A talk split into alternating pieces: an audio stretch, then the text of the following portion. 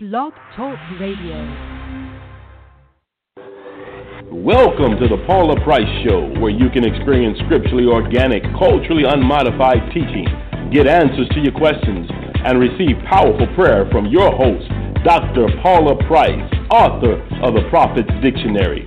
Tune in now and get ready for an exciting time of encouragement and transformation. Welcome your host, Dr. Paula Price. Hallelujah. Praise the Lord. God is good.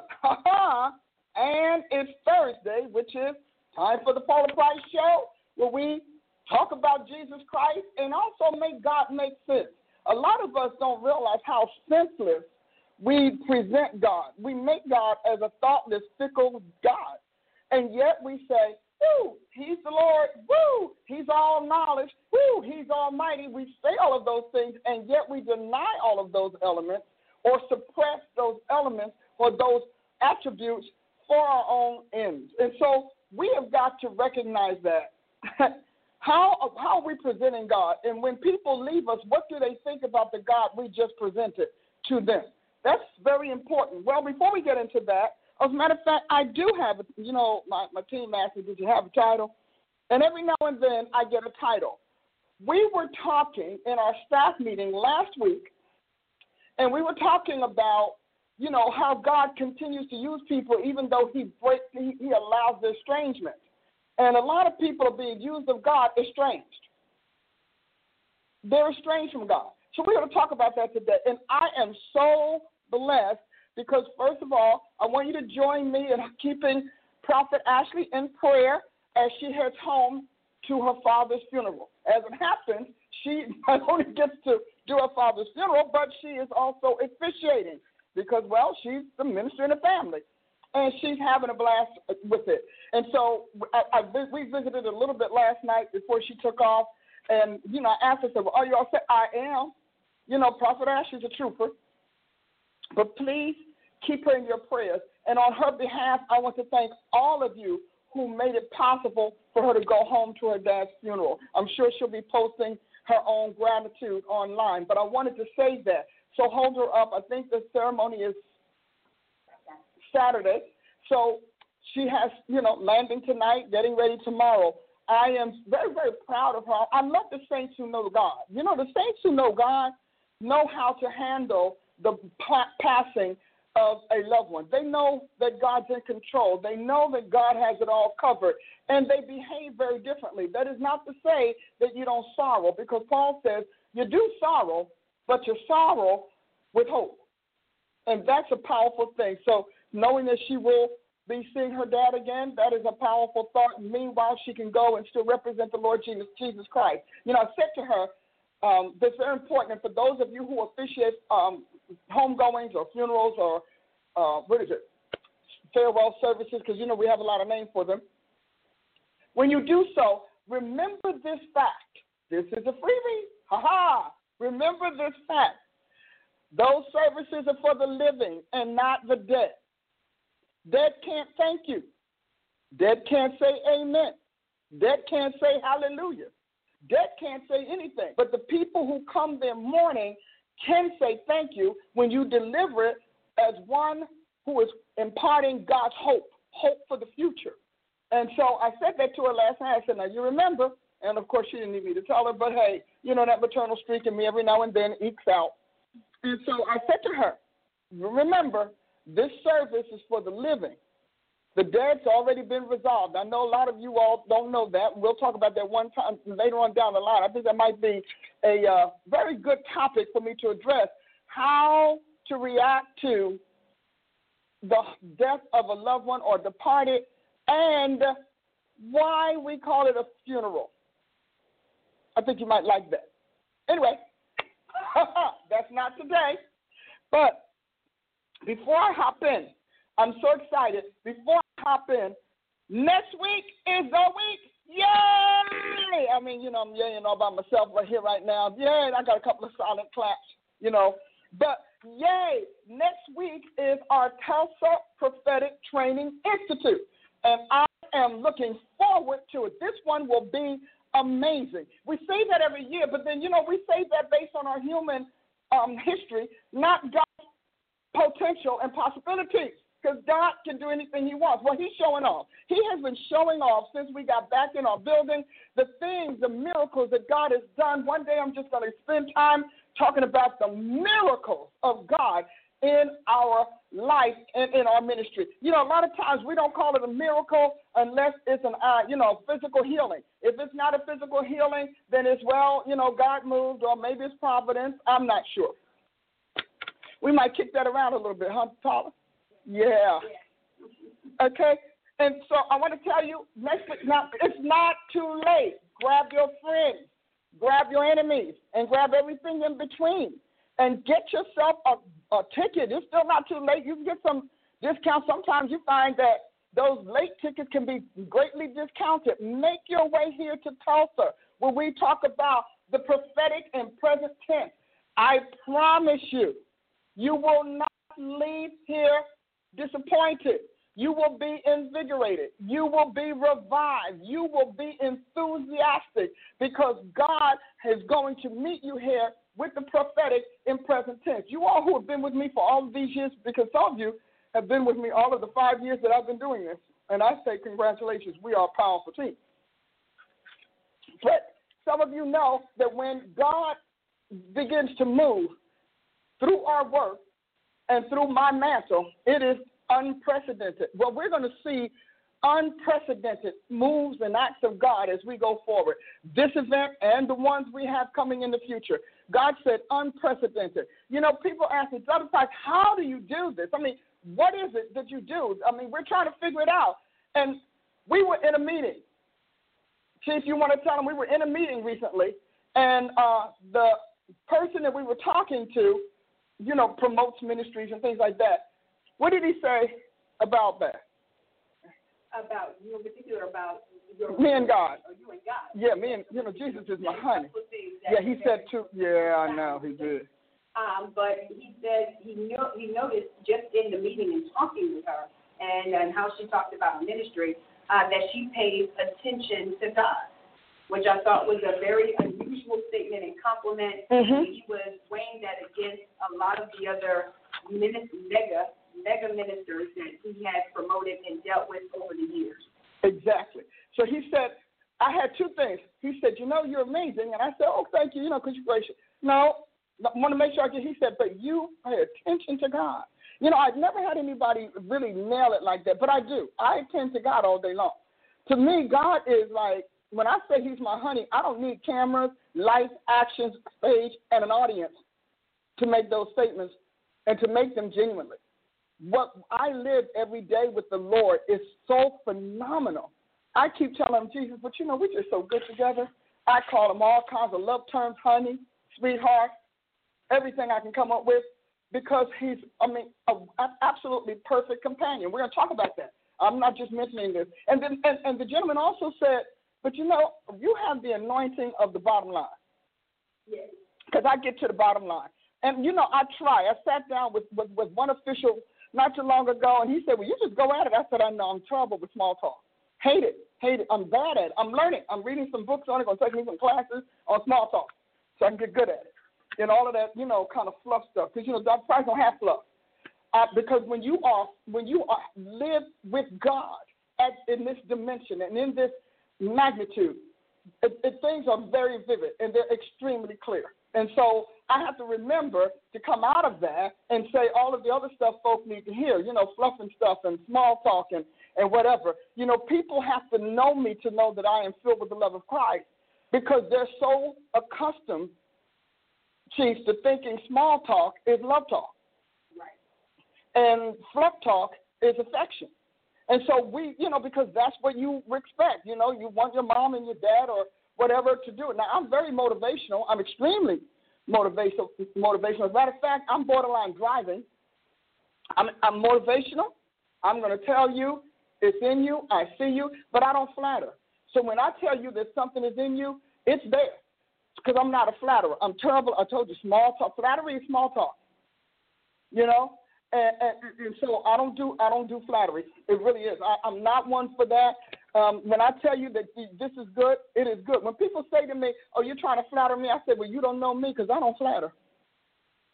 Because flatter means I have to exaggerate what's not true. And I'm not going to exaggerate what's not true. I'll just as soon say, hey, bless the Lord. Hallelujah. God is good. Boy, you got something going. You know, in my mind, I don't quite know what that is yet, but I'm not going to flatter you by pulling something up. See, there is a, a dimension of integrity and authenticity that God requires of us because in His world they deal authentically. Oh, that's so good. Where's my? Oh, I got it right here. early. Did you see you got a slap early? got them early slaps. And so, um, and so when I when walking with God the way I have, and I want to share that today and talk about it. But I didn't want to do it and forget to invite you. Don't forget when this is over, go to Dr. Paula A. Price dot com and say, Dr. Price, I'm coming. I am coming, and I'm bringing a crew. I'm coming. We have quite a, a, a quite a few people coming out of Joliet, Illinois. You know, we have a, a nice group coming up out of Jacksonville, Florida. We are doing this is growing, it's catching on because we are powerful, powerful in God. You know, and I appreciate that. I, I'm looking forward to it. We have others coming from around the country. We always do. Here's the here's the, the real blessed part. we have a, a, a you know a, again our group coming in, but uh, so many of our people have relocated. Ah, thank God for the so cool reload. they relocated. They are part of the power and the glory and the mission that's happening in Tulsa. Scripture organic, culturally unmodified, apostolic Christians. And I'll tell you, I'm going to start talking about apostolic Christians a little more after the event because you all know that's a whole different kind of Christian. Now, if you don't want to wait, go to my Facebook and get all, uh, go to those Tuesday nights that I used to do. All of those Tuesday nights, we talked about apostolic Christians. And it's so important. I'm telling you, it's important, more important now that we beef that up. So I intend to hit it. You know, God gave. You might hear a lot of people talk about new era apostleship. That's a, that's a takeoff from what I did, and I did it years and years ago. In my book, Eternity's General, so you can uh, find out how long ago I did it. 2000, oh, thank you, Chief. In my book, Eternity's Generals, God talked to me about apostleship and apostle shifting new eras. So, you know, the church is good for just snatching this and snatching that and taking somebody else's stuff and putting there. The church is good with that. That's that, you know, all of that lack of ethics is, is, is rampant in the church. But I want you to understand, name aside, I am the chief apostle of New Era Apostleship Restitution. And I, I ignited that in the body of Christ. And I want you to remember, I don't care who you hear doing it. I don't care who you hear snatching it because we snatch it. And that's okay because we got to pro- propagate. It's got to be propagated. So I am so not offended. But I want you to understand authenticity. And we have to start looking for the authentic. When you go to get a 21 carat something, you want an authentic diamond or an authentic zircon. And zircon shine, but they're not diamonds. And so, because it haven't been through the God press. So you got the man press and you got the God press.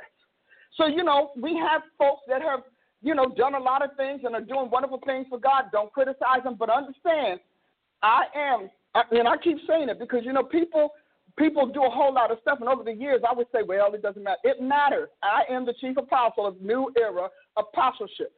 My organization is New Era Apostleship Restitution that was established in 2007, so I'm not a newbie. And I want you to understand that Scripture Organic, Culture Modified, is under my commission. And I am the one that's showing God's kingdom how to gather and disciple apostolic Christians. Why does it matter? Because see, the young folk keep writing that I that uh, I got this from they little young folks. So I just want you to understand, I'm over 60. I've been out here 32 years, and they're getting it from me. And why am I saying it? Because I'm the fountainhead, and I like being the fountainhead. I like it, and I want it a matter of record that I am the fountainhead of new era apostleship and New Era Apostleship Restitution. I'm the fountainhead of scripturally organic, culturally modified Christianity.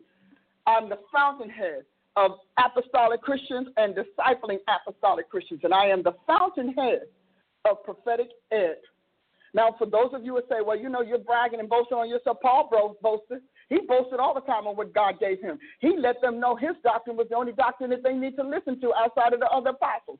Paul said, if they don't come preaching this doctrine, uh, let them be a curse. He said, and if anybody comes to you preaching another Jesus and another gospel, let them be a curse. Now, Paul said that as an apostle. And so I just want you to understand that I don't copycat. I have I am too rich to have to copycat. I'm too full and I'm too rich to have to copycat. I don't have to. I don't follow anybody else's anything. They won't say, You got that from so and so. I'm like, Prove it, because you can't.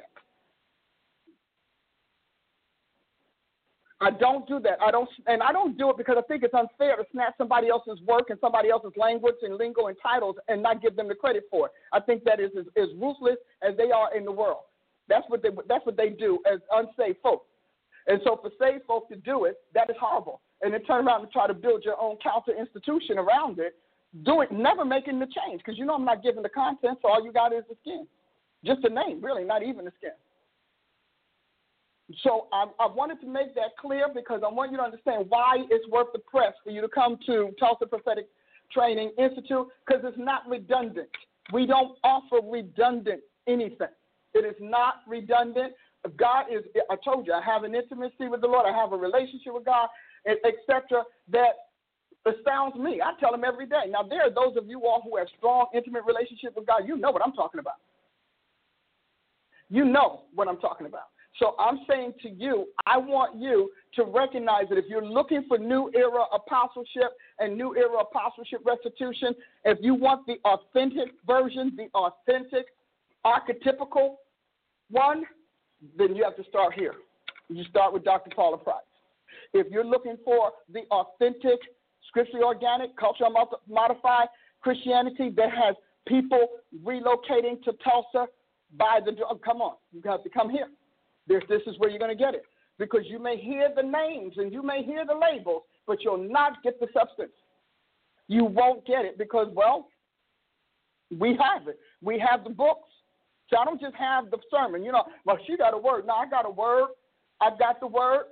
I've got the commission. I've got the mission. I've got the the service plan, strategic plans. I've got the the textbooks. I've got the manuals. I've got the. Re- You understand? I got this. And I'm saying this because if you're looking for authentic, then this is where you come. Don't go into somebody else and say, Well, I don't go to Dr. Price because she's hard. Because you're actually saying, I want the easiest, down and dirty, quickest way I can get it without any investment and without any impact.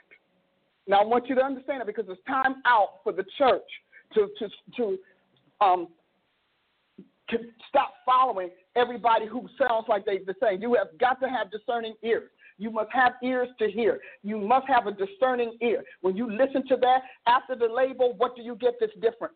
After the label, what do you get that's new? After the label, what do you hear that you haven't heard? After the label, what do you get that's life changing and life altering? Or can you just listen to the label and in 10 seconds get a nap? Because it's the same thing you've heard over and over and over again. See, most of this stuff, they pick it up, and, and you, all of the, you know, we get the big posters, the big banners, we get all of that. And then you hear the exact same thing. You spend your money on this very same thing, and you didn't realize it. You had already said the last time you went and put all that money on a conference and came back with the same thing you went, you said you wouldn't do it again. So then you go and you hear a new name or you hear a new label, and you think that you are honoring your commitment or your vow to yourself and find out you've been duped. I want the church to begin to think about authentic. You know, people want the authentic. You want the organic. I want the authentic. You do not have to allow yourself to be duped or deceived into thinking that you're in the next thing God is doing when all you have looked at is a billboard. See, a billboard does not give you the business, it just tells you about it. But you've got to go to the business to get the substance. And I want you to think differently. One of the reasons that, I, that I'm able to do this is because I thought differently. In the heyday of the charismatic movement, in the heyday of word of faith, in the heyday of evangelicalism, I thought differently. I kept saying, but something is missing. Something's not there. Something's off. Something's falling short. Not that they were not good. I would not say that because I, that would be to diminish my Savior's work, and I won't do that, and my Savior's efforts. But I will say that the, the comprehensiveness, the holism was not there. And I know the holism was not there because the church isn't holy. I want you to think about that. That's a powerful phrase because holism comes from holiness, comes from holy, comes from wholeness. So the fact that the church is not holy tell you you have not had the holistic gospel of Jesus Christ. I want you to keep that because see that's another mark of authenticity. See, then secondly, you can go and go and spend money after money after money, filing into this meeting, filing into that meeting, going here and going there. Hallelujah. Thinking that you have the same thing. I can't even tell you how many people say, you know, I got, well, no, I got the same thing that, that Paula Price has. She's nothing I don't have. And then you go sit down and find out that they don't have anything I have. And you know why? I paid the price. 30 years of offense, 30 years of neglect, 30 years of rejection, 30 years of abuse, 30 years of theft, 30 years of treachery and betrayal, 30 years. 30 years. I paid the price for authenticity. And in the midst of that authenticity, I stayed with my God and I stayed with Jesus as he is. I continue to believe him. And when I would sit on, the, I'm go home and I'm crying at night and whatever, he said, "Don't worry about this. Coming a day." He said, There's coming a day that when you have finished all that I've given you to do, that I'm going to pre- present you. And I'm giving you the word of the Lord. Because you know what? I don't have a lot of folk that's going to say, well, you know, um, this is whatever. They'll say, I, pro- I applaud her work. She's doing a great job. And then go on and take it and prosper from it. So I have to fight my own thing right now because that's the way it is. But then Paul had to fight his own battles, and so did Peter and the other apostles. They had to fight their own battle because they were fighting a, a, a machine and a system that God was taking down. And the people were confused, and they had to let the people know we have it. We are the replacements. We are the authentic. We are the solution. We are the next in line. So instead of me doing that typical thing that we like to do as Christians and just hide out and say, I'm going to leave it to God, God and I are teaming up in this battle. We're teaming up in this warfare. For the weapons of our warfare are not carnal, but mighty through God for pulling down strongholds, casting down arguments, imaginations, deceptions, imitations, and everything that exalts itself above the knowledge of God. You understand? Bringing every thought into captivity to the obedience of Christ, being ready to fulfill. I like this part all obedience when first our obedience is fulfilled. It doesn't make a difference how much those in the pew don't know. God still, still judges theft. He still judges treachery. He still judges fraud. He still judges injustice and inequity. He still judges it. And because he makes his, ju- his judgments hit you when you can't stand them, because God's gonna wait till you can't stand. Because you know He's gonna get all, all He's gonna get all He want out of it. If He's gonna squeeze every bit out of it, and then when you can't stand it, then He allows that judgment or the fruit, if you will, the fruit of your uncleanness and wickedness to take hold of your flesh. Oh, this is a powerful statement. I hope you all are hearing it because this is important. That's why I call you family. That's why you mean so much to me. We tune in every week because you've been helping me fight a battle you didn't know I was in, and fighting it to the point that people divert this and divert that and containment and whatnot. Well, we're not going to let her in. I'm not going to let her preach. but I'm not going to let her in. I'm not going to call her. Well, I'm just going to, use her stuff, but I ain't to, I'm not going to let anybody know. And so now, because there's more and more, more of you increasing, you can hear where my work has been and where I've not been credited for it. And so I'm just uh, right now. I, you know, I'm from Newark, New Jersey. I'm I'm going to tell you right now. I am not from Oklahoma.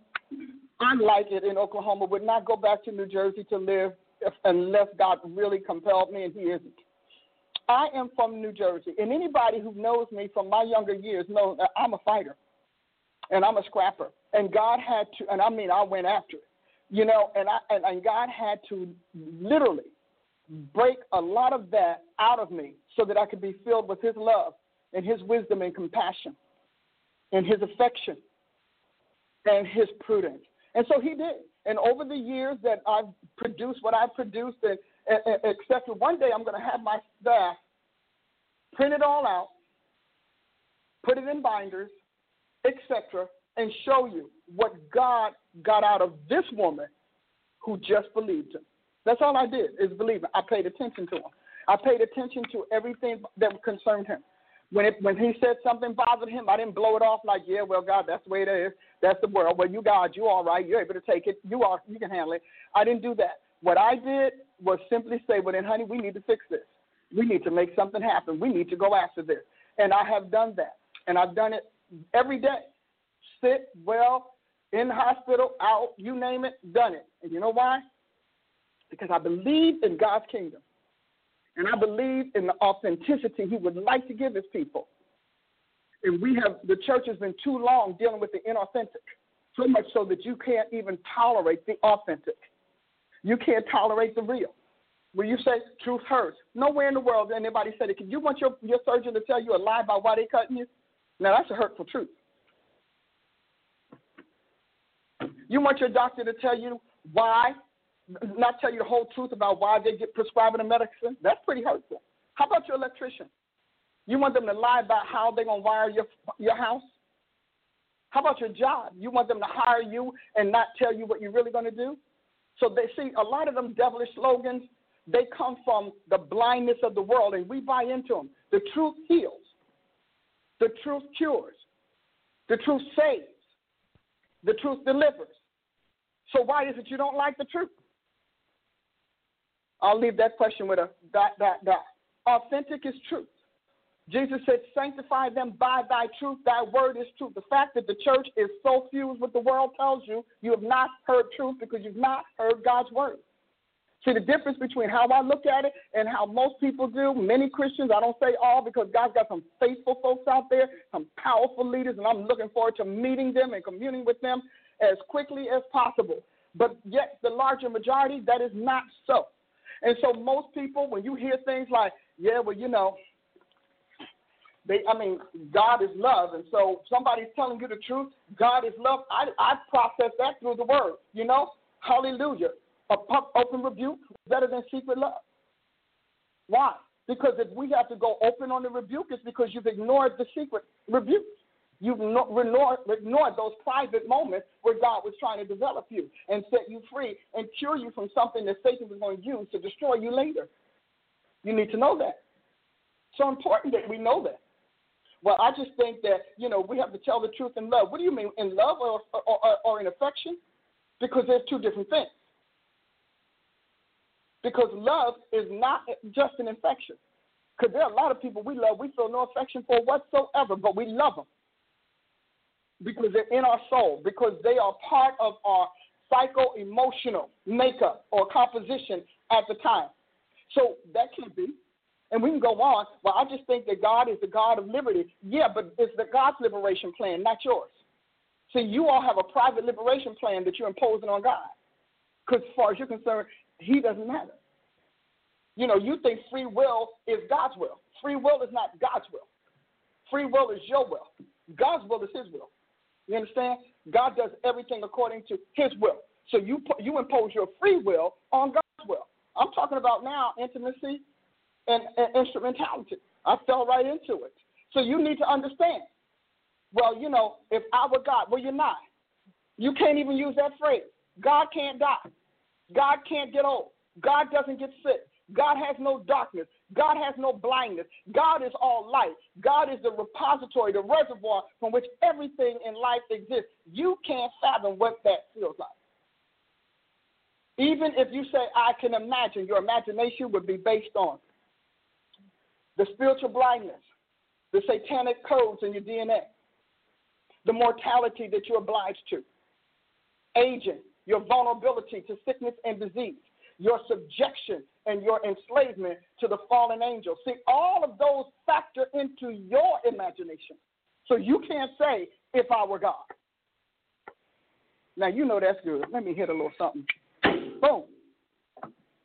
You can't say that. Now, I know we use that, but God is like us. No, He isn't. Psalm 50 has God rebuking that statement. He said, You thought I was altogether like you, but I will reprove you. Because God's like, I'm not like you.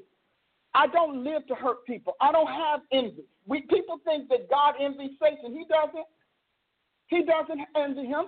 And so you envy. You, as the righteous of God, envy the sinner. But God doesn't.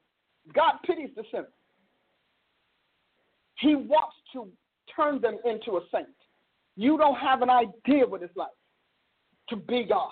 You can't fathom what it's like to have everything in creation on your shoulders, in your power, and your responsibility. You cannot imagine. You can try. All you can imagine is your little piece. And your little piece from the little day that you're doing this. So you can't render right and wrong. That's why God wrote his word because he knew it was not in us to authentically replicate him or represent him. He had to write it. He'd write it out. Bless his holy name. So he wrote it out, and you know what? Satan said, uh uh-uh, uh, he's, he's converting children again. We got to stop that. Tell you what we'll do. We will we will talk people out of the Bible, and then we will make a lot of inauthentic versions of the scriptures so that they will not enter the power of God and the power of gospel. Because Jesus said, You do err, not knowing the scriptures or the power of God. And in that, he had a veiled statement You do not know the power of God in the scriptures.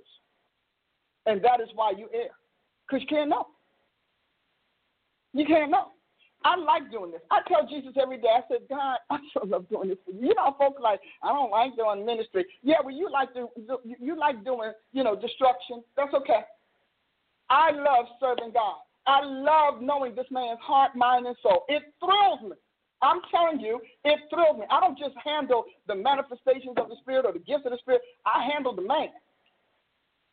Then I don't have to worry about manifestation because I've got the man, Christ Jesus. I've got his heart and my soul. I've got his mind, his feelings, his likes, his dislikes, his memoirs, his history, his destiny, his purposes, his sorrows, his his successes, his aims, his hopes, his aspirations. Do you ever think about God like that? And I do. I do every day. Every day. I look at I, I listen to his longing for his church, his desire for his people. I look at the, the sorrow he feels, his grief when he looks at the, the idiot, idiotic things Satan gets people to do to risk their salvation or to pervert it. That's a powerful thing. You can't ever serve God beyond your intimacy. You just can't. The way you serve God is, is the depth and breadth of your, in, in, your intimacy. You cannot do it. I promise. You have to because you cannot, you'll be bound to this man soul and not just his duties and responsibilities. Oh, hallelujah. I don't know. Did you know that Shedebo? Are you all getting this? Because people ask me, how do you do it? I had no number one. And I let God choose number two, three, four, five, and six in my life priorities, my life pursuits, and in my ministerial hierarchy. As far as I'm concerned, if God likes it, it's a go. Whether I understand it or not, it's a go. If I don't understand it, I will harass him until I do. He's important because he's the Almighty. And because God chose to make himself known to me. God chose. I love this man. God chose to cease being anonymous in my life, in my world.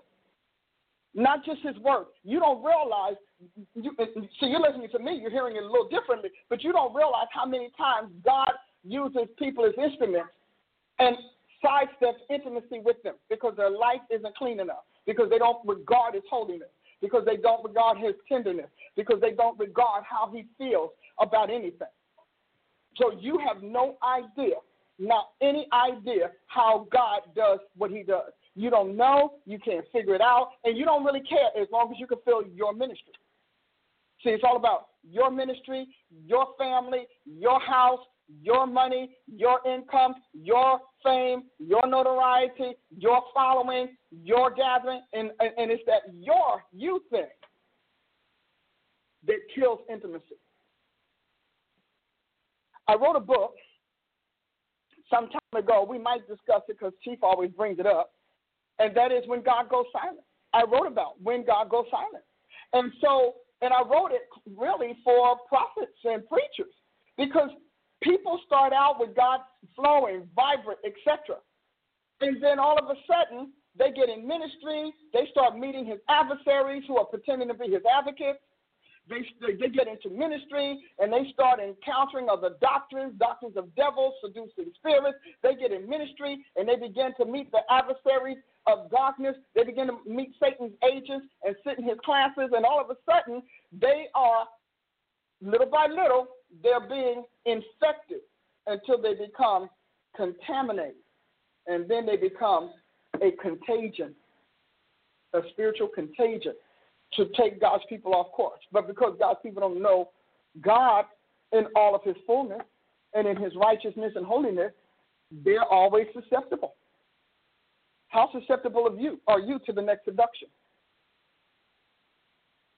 You know that's good. Come on. You know that is good. That is sugar pie, Jesus good. And and so I share. Now now here's something I want you to get because you know sometimes we you know I get it and I, I you know I get to you know you all inbox me on the phone to get me straight. So let me just help you right now. You can't judge this because you were raised by pastors. You were raised under a pastoral paradigm. You were raised under an evangelical paradigm, which is a soul winning paradigm, not a soul keeping paradigm.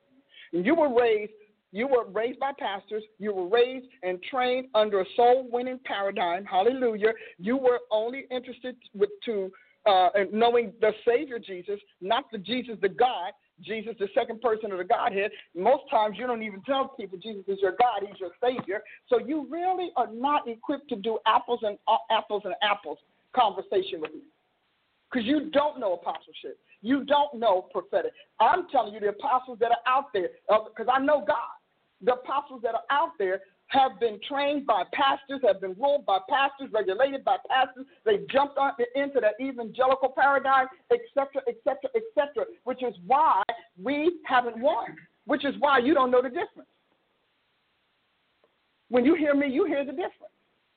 So if, you, if you're going to send it, I need you to tell me, give me your apostolic, your not even apostolic, apostleship credentials. I need you to give me your prophetic credentials scriptural credentials. I don't want you to give me scripture quotes and slivers from your pastor who, who you've listened to for years and years, from your from the book that you bought, because I'm here to bring the new. And I have the new. I don't just have the name. I have the new. And I have not I'm not only bringing the authentic, but I'm also giving you the criteria for authentication. So I'm giving you, bringing you the authenticators because it's time out for you being ripped up and left for dead by people who just wanted to empty your pocket and empty your bankrupt bank uh, account and bankrupt your soul. Time out for that. You've been there. You've done it. Most of you have expressed you're tired of it. You're tired of it. So tired of it, you don't want church. So tired of it, you don't want Christianity. So tired of it, you don't want pastors. So tired of it, you don't want religion. And if you do, you want pagan religion. So at least you can get a sensual return. Well, God heard your prayer. And he sent me. He for the last 30 plus years, since 1982, God has been grooming me. Kind of like Solomon was being groomed in secret. So everybody talked about Absalom. You hear a lot of sermons about Absalom. You hear a lot of sermons about Solomon after he's on the throne. But nobody hears about Solomon when he was a kid, when David was reigning. You don't really know. You almost forget Solomon is in the Bible until David puts him on the horse and makes him king. See, a lot of you are like me. You have been groomed in secret. Now, you may not be totally. We might have to, you know, refine a few things. But you are a lot like that. Some of you who are called to this, and you have been so well groomed in the secret that you know who this is. You know who I am. You know what I'm doing. You know how I'm different, and you understand my, my commission. So I've talked to a lot of heads. Trust me, over 30 years, I've met a lot of them. And as you can see, here we are. And now I'm excited because I can do this commission indebted to none of them. And be totally, totally different. Totally. Scripturally organic, culturally unmodified. Totally new era apostleship, restitution. Again, I'm telling you, I'm gonna keep telling you because you're gonna see it popping up, and I'm gonna say, but I'm the fountainhead. They got that from Paula Price, and I'm gonna say it bold because if they don't mind stealing, then I don't mind revealing. And I'm gonna say it over and over again, and then I'm gonna prove I got it because I can. I'm gonna prove it came to me, and I'm gonna prove that God gave it to me. He told me once. Are y'all all right with this? Because the Lord told me once he said, The reason that I have kept you pretty much uh, sequestered is because I don't want what I give you to be preached by the old regime, by the old guard, because they're going to turn it into what they know, and I'm still not going to get my harvest from it. So they're going to take the name, they're going to take the label, they're going to take the parts that they agree with, and then they're going to compose a, a literal com- literally compose a fabricated version that's still not going to have God's power because God's power is not with that. See, when God gets ready to do a new thing, he, he just puts custodians on the old. And so you all, I mean, and, and we need custodians. We need people who won't keep the old. Hallelujah. But he is not going to allow this thing to be perverted. He is not going to allow the old to teach it their way. He wants it taught the way he, he envisions it, the way he gave it, the way he revealed it, the way he delivered it to the planet. And he knew I would do it that way because of our intimacy. And intimacy automatically imposes and provokes integrity.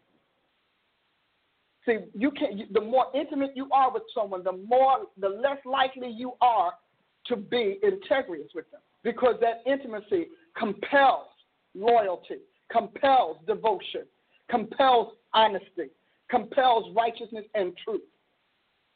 That is why you have to be very careful who you become intimate with in the flesh.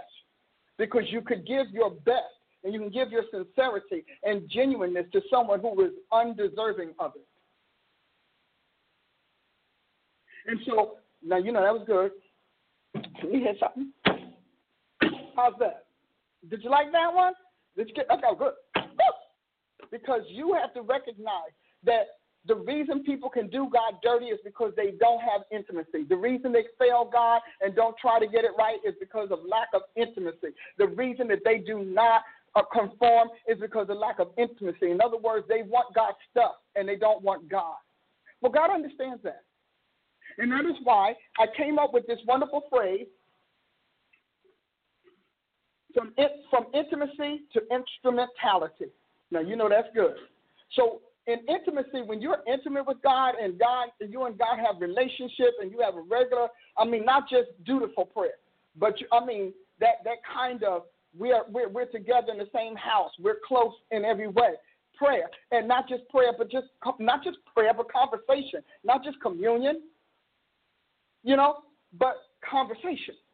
And so, I mean, God, I told him one day last week, I said, you know, Jesus, I'm really loving this because, boy, this is really great. I'm being with you like this is amazing. But you pay a price for it. And most people pay a price. Some people drop off at I. Some people drop off at N. Some people drop off at timidity. And then other people go all the way. So where do you drop off? I don't care what God asked me. And I told him, I don't care what you ask me to do, I'm doing it because you're my God and because you have blessed me in ways humans can't imagine. So whatever you want me to do, I will do it. Jesus says in the scripture, whatever you ask me to do, I will do it. And can how many of us can say that back to him? Ask me to do, I will do it. And you know what? Our confidence is in him because he said it. And so we take him at his word and we ask him to do all kinds of ridiculous, ludicrous things, and he does it. Because he put his name, he put his character, he put his power, and he put his faithfulness and devotion to us on the line. God's devoted to us. Are we devoted to him? God is devoted. What I like about the word devotion is that it's D and V O T E, vote. God always has my vote. I don't care what he wants. I don't care how he wants it. And he has had it all the years that I've walked with him. The way God delivered me from all of the things that I came to his altar with, uh uh-uh. uh. Uh, let me tell you, and I mean instantaneously. You all watch my weight, me and God, the intimacy. God instantaneously, instantaneously delivered me from drugs, instantaneously delivered me from occultism, instantaneously delivered me from vulgarity and cussing, and instantaneously delivered me from rage. And I can go on down the line. And, and somebody who can do that, are you kidding? I don't I don't have another God. I don't have a higher power because I got the highest. You know, I, again, authenticity. I don't. I, I just I, I stay with that. Can you authenticate who God is, and will God authenticate you as one of His devotion, as one of His faithful and loyal ones? He does. He authenticated Moses. He said, Moses, the, Moses, the meekest man in all the earth. Why y'all aggravating him? Did he not say it? You know he said it. He said, David, a man after my own heart. I love it. He said, listen to this. He said, Abraham, my friend. So God has people. Enoch, Enoch was so, so really pleasurable and enjoyable to me. I had to keep him. I couldn't let him go back. I just said, I'm tired of sending you back to that planet because I enjoy us too much. And we like to sing, we're a friend of God. You go in and sing five years, get a hit record on we're a friend of God, and then turn around and pervert God and then defect from Him. Now, so now we know that you just use the title and name and the slogan because you really were never God's friend. Because when you're a friend of God, you take care of God. You take care of His interests. You take care of His issues. You're His go-to person. And I'm God's go-to woman, and He knows it. So He gives me all of this stuff. I mean, I get I, I, I don't care what I ask. Like, I don't have a question about God. I don't have divine questions and curiosities and concerns. And if I do, I, most times before I realize I have them, God has given me the answer. He's talking to me about it. He's a honey man. He's my sugar pie Jesus. And I love him. And I will take care of God all the days of my life and some. And I don't lie on him. I don't lie and say he gave me something that I stole from somebody else. So I won't lie on him. I don't lie on him and say he said what he didn't say. I will not lie on him because God is truth. God cannot lie. He can't lie. He cannot steal. God cannot sin. Job said, but the Almighty can't sin. So any of those things that we do as mortals in this here realm, that's what we do as flesh, and we do it to the, to pay homage to Satan. Because when you refuse to lie and you refuse to steal, then you're paying homage to God. That's how you do it. It's not hard. You know, Micah, what, what does the Lord desire of you? That you what? Do justly and rightly and walk humbly with your God. He's very serious. And so here's how God does it. Talk about in- intimacy. This is what happens. You want you want to know? You gotta lean in. Come on, lean in. Yeah, lean in. God first tries you with His scriptures, the printed text and he looks at how you handle his printed text because that document represents his authentication, his authenticity, authenticity rather. So he tries you, and that could be a five or ten year thing. When God started teaching me the word, that's all I know. People ask me today, but I don't know how you just could be on the Bible. I mean, there are things that, that they do not in the Bible. They're not anything that this earth is doing is not in that Bible. You just don't know where to find it, and you just don't know how to apply it in our school, Price University, we work at develop teaching our students how to rightly divide the word of truth. And so, and how to handle the scriptures. And our, the first thing we teach them is that the Bible and the scriptures are not the same. People can say, I've got the Bible for, Microsoft Office, but they can't say they have the, the, the Holy Scriptures from the Almighty. You see? So, Bible is just book. But scriptures, that's something else. So God watches how you do, how you handle the scriptures, and then how they affect you. He pays attention, and He marks that. So it's like, oh, I can't do I just, oh my God, it's oh the book is oh Lord, I can't do that. Ooh, Jesus, God cannot expect me to no no no. If they don't trigger interest in you, and then they don't tri- trigger an avid um, learn uh, desire to learn and to increase your learning, then God pretty much going to leave you there. And then after that, God begins to take his scriptures that, you, that are pretty much just to be remembered, and he begins to crack them open so that you can see in them. Because every word of God is a seed, and every word of God is a seed with a core. And so he cracks it open. And again, he sees to see how you handle it. And then he listens for how you use it. Do you change it? Do you fuse it? What do you do with the word of God? And then he moves on to his other phases and steps until he finally moves you from the, the, the, the print to the person. When he moves you to the person, that's when things get interesting. Because now that's when it becomes a matter of not your opinion, hallelujah, but your observation and your acceptance. Because, see, you can't change a person. You can't change a person. And so you have to find out what are you going to do with the person of the scripture who is now the author. So what are you going to do with the author? How are you going to handle your relationship with the author who's now using that very platform, that very framework as an infrastructure for your relationship? Oh, this is good. Then you move from the person, and then you begin to move into partnership. And it's the offer of partnership that decides how long you stay with the person and whether you come in and work with Jesus as an intimate or an instrument. Many people, it's when we get to the partnership thing that the whole process stops. Because partnership requires giving what you don't want to give, taking what you don't want to take, working on what you don't want to work on, relinquishing what you don't want to relinquish, prioritizing God as number one, two, and three. So I understand this. One, two, and three slots are already taken. Father, Son, and Holy Ghost. They're taken. So now you have to look at number four is your family or your job or your country or your personal aspirations. Because one, two, and three slots are taken.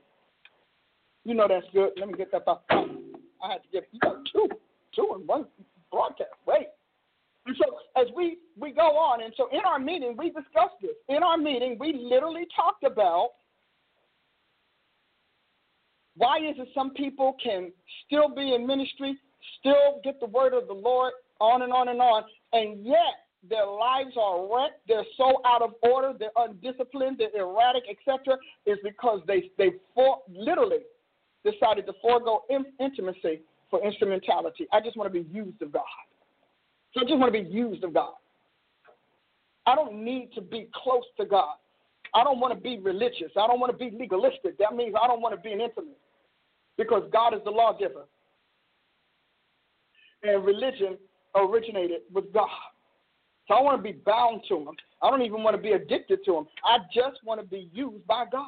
And if that is your calling, then eventually you'll get to a point that you will take yourself out of the holy place. You'll take yourself out of the secret place. You'll take yourself out of God's round table. You'll take yourself out of His counsel. You'll take yourself out of His wisdom. You'll take yourself out of His cabinet. You'll take yourself out of everything that gave you access and clearance to his higher thoughts and his higher calling. And you will drop down, right down there, mid level or lower, and you will be used of God. Hence, from intimacy, you'll go into instrumentality. And here's how, how that looks, because sometimes people don't know. The first thing you're going to notice is that God doesn't talk to you until he needs to use you. You told him, I just want to be used to God. And he's going to do what you said. He's going to only communicate and commune with you when he has to use you. He will give you words. I'm telling you, he'll give you words. You'll still get some uh, visions. You'll get some dreams.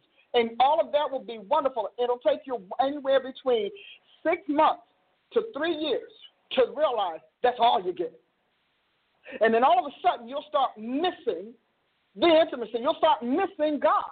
You'll start missing that presence. You'll start missing that warmth. You'll start missing that companionship, that friendship. God will always accompany you, but companionship will suffer. Very different, my beloved. Very different. And so that's the first thing. You're gonna, you, he's, God's going to talk to you when He needs you. God will correct you when it jeopardizes what He's doing. Otherwise, He will not discipline you. He'll let you just run them up until because he knows if he an edict in there that says the wages of sin is death. And that if you sow to the flesh, you will of the flesh reap corruption. See, God knows that. He see, he understands his creation. You you assume on it. but God understands it. So he already knows, unless you're going to jeopardize what he wants to do, God's not going to interfere. He's going to let you live your little life the way you want to live it, and also be silent on all of the consequences of your decision to distance yourself from him. Uh, ultimately, you're going to feel the estrangement. You're going to say, you know, the Lord doesn't do what he used to do. You know, the Lord doesn't talk like he used to talk. Well, you know, the Lord doesn't, we don't have the same. And because I don't care how powerful the minister, they know when they have been shifted from intimacy to instrumentality. You're no longer an intimate, you're an instrument. Oh, yeah, are you all following me with this? Because this is the word of the Lord in this hour. See, you wanted to know how can so and so, brother this and sister that, still be used, still be followed, followed and whatnot, because God is using them. They are no longer in His intimate circle. They are now simply on His staff, not even on His team. They're now just part of the vessels that He used. And so, because you asked for it, you said, I don't want this. You know, this is too costly. This, my, my friends don't like me. My mama's mad all the time. I can't keep a job. I can't do that. You got all of these reasons. And God said, okay, so if I'm not worth that, then you're not worth me. And He wrote it. He said, if you don't pay father, mother, what do you think he was saying? Father, mother, sister, brother, wife, family, whatever. He said, you're not worthy of me. Jesus has no identity crisis, and he wants, he knows he's worthwhile, so he only wants the worthy. Now, we use all our logic. We do that all the time because humans do. I mean, we've been on this topic for a few, I don't know, a few weeks now. We have, we know, we, we understand that. And so we think God can't read our logic. Guess what? God reads devil code. You can demonically encrypt anything you want, but God is the word. So he can decrypt it and tell you what your thoughts and your intents are. And that's something I don't play with. Like when I go and say think of stupid stuff, you know, and God corrects me, I say, you know, God, I knew better than that. That's intimacy. God, thank you for telling me. Lord, I stand corrected. Lord, you don't deserve this. I'm so sorry. Please forgive me, sweetheart. You don't deserve this. This is not how to take care of you. We have that kind of, that's intimate talk. That's the talk you have with your spouse, your children, your best friend. You don't deserve that. I mean, I don't just say, oops, uh, well, you know, I'm only human. I never give God that statement because if I'm only human, then I'm not filled with his divine nature. So I don't give him that as an excuse. But God, I'm not like you, then you're not saved. And that's what he said, you're not saved. Because everybody I saved, I saved to be like me. And so we have those kinds of conversations. And I do everything possible to keep God in the forefront of my mind, to keep Him flooding my consciousness, because I don't want to forget. I don't want to forget and begin to, to neglect Him. I don't want to forget. And I'm not just talking about my morning prayers and the Bible reading and all of that. I'm talking about the companionship. I'm talking about the intimacy, the interrelationship that we share. I don't want to risk it. And I tell Him, God, I don't want to risk this. And so when I have a challenge, and I do, I mean, I have some. Ooh, Jesus. Especially when you become like me, you've done all of this stuff, and folks know you and God are uh, in a place. Satan is always trying to get into God's place. So wherever, wherever God's place is in you, He's always going to push to get in because He said that's what He's going to do. Isaiah 14, I'm going to exalt my throne above the stars of God. I will be like the Most High. He always wants to get in God's seat. He always wants to get in God's place. So He wants to be in God's seat in your affections. He wants to be in God's seat in your, your decisions. He wants to be in God's seat in your passions and in your pursuit. And see, I realized that, and I'm not giving Him that. I, when I walked away from Satan, I walked away from everything that reminded me of Him. I walked away from everything that smacks of him. As a matter of fact, it, it took a long time for God to filter that out and say, okay, now listen. Because I was on. I was like, I got. A, I'm like Peter. I got a sword. I'm cutting off ears, legs, arms, you name it. So it took me a while. But I talk to God that way. I don't just wait till I get, okay, God, well, I'm to repent and pray. If I by that time I, I've forgotten, you better know the devil to see to it that you forgot you had to repent for something. I talk to God like that. I treat him in the moment because he's in the moment. He can't miss it. I said, God, I'm getting ready. I'm, I'm having a struggle. I said, I'm not going to treat you like you don't know I'm in this battle right now. I'm not going to treat you as if you don't know. You have to be told. I don't have to tell you. I treat him like he's ever present, ever aware, and ever worthy. I don't have anything that God's not worth. I'm gonna tell you right now, I got not one thing. I don't care. And I, t- I love my family, love my, my marriage. I loved all of that, but not more than Jesus Christ because all of that was in trouble until I got a Jesus. And when I got messed up for Jesus, all of that became perfected and blessed by Him. So I don't have those moments. I don't think like that. When I'm, I don't care if I'm watching the television show, me and God watching it. See, God, is that the stupidest thing you've ever seen? Come on, Jesus. Or either, Lord, that's kind of cute. Why? Because I'm not going to act as, act as if He doesn't know. You all who go to go into the bed of fornication and adultery, you go and I got to ask God to close His eyes like He needs eyeballs to see what you're doing. Lord, I'm just going to ask you to just close your eyes and then I'll repent later. God said, Well, what makes you think I'm accepted? Just because you say I'm sorry, just because you say I repent, doesn't mean God receives it. You can assume, but God knows that next week you're going to be there again, so why bother? Very interesting. You know, I, I, there's so much that I can say about my relationship with God that He created. I wish I can tell you I was it. I mean, I wish I can tell you I did it. I didn't. I got up off that floor when God delivered me from I don't even know how many devils. And I got up, and I, uh, that night after the service, I went home. He woke me up. I'm praying in the Holy Ghost. He said, You're going to know me. He said, And you're going to know me as I am. He said, Not only are you going to know me as I am, he said, I'm, I'm taking that you'll know me from the least of them to the greatest of them. He said, I'm taking that to the next level. You're going to know me as I am. He took me to his Bible. He said, You see this book? You're going to know this book because I understood this book and him were one. And then he began to teach me himself. And he tells me, It's you and me. He said, I know people are going to tell you, you need this, you need that, you need a man, you need a monkey, you need a monster, you need something. He said, I'm telling you. You got one thing, me. I'm it. He said, and all you need is me. And all you need is this. For a while, all I could do was Bible. I couldn't do any other things. People say, well, why didn't you read the other stuff? I'm trying. I won't. Head, you know, because God is in you. So he can really make it very difficult for you to push against him. And so he said, It's you and me. Well, I told somebody that. They said, Well, that's for all of us. Well, I thought, I don't know whether it is or isn't, but I tell you what, 30 years later, I realized that was a very powerful statement. I was told you needed to go to school, broke my neck to try to get in Oral Roberts, broke my neck to try to get in the Rainbow, trying to get someplace. He said no. And so I hurt his feelings, and I didn't realize that his, uh, God was offended. And he said, You know, I can send you to any one of my prophets, and they're all good. He said, But I chose to train you myself. Because with you, I'm doing a new thing. And I'm telling you, I was stunned. Like even now, as I share this with you, I'm telling you, I'm I'm amazed because he didn't say I can send you to any one of my teachers. That should have been a clue. He said I can send you to any one of my prophets, and they're all good. So he wasn't any by any stretch of the imagination. He was not disparaging his prophets. He was not disparaging his institutions or his education. He said, "You, I handpicked, I singled out to train you myself. I was so sorry. I repented. I was it just broke my heart. I said, oh, Jesus, I didn't know. You know, because when you're new and young and unlearned, you do all kinds of stuff. But see, God knows your immature stuff from your menacing and maniacal stuff. See, He can He knows between all of that. And when you're immature, He just treats you as a as a baby. He's I just need to mature you in that.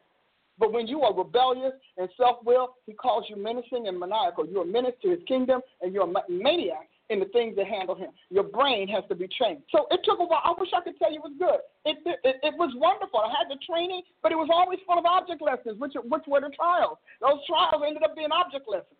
Oh, Jesus, I'm going through again. This one doesn't like me. That one doesn't want me. On and on and on. He said, I'm toughening you up. A lot of people don't like me. I'm still God. I said, really? You know, I, that was one of those statements, Chief, that you just sit there and go, And you don't know what to do with it. He said, This whole story that everybody loves me, no, they don't. He said, I'm telling you, I already got rid of one third of my population that didn't love me. I said, You're right, Jesus. He said, So get used to it. We're on a mission, we're on a purpose, we're pursuing something. And it's what we're pursuing that takes precedence over everything else. People don't like me, that's fine. I'm still God. Do I care if they like me or not? They're still gonna get old. They're still gonna get sick. They're still gonna get die. They're still gonna die. They're still gonna age. They're still gonna live with unanswered prayer. Cause I don't care. I'm on a purpose. Now, if you want to love me, come on. If you don't want to love me, I'm still gonna use you. You are an instrument. Intimacy is a privilege. It is not your inalienable right. There are a lot of people who don't even know there is a God, let alone his name is Jesus. There are a lot of people still don't know God's first name, don't know his last name, and don't know any of the names.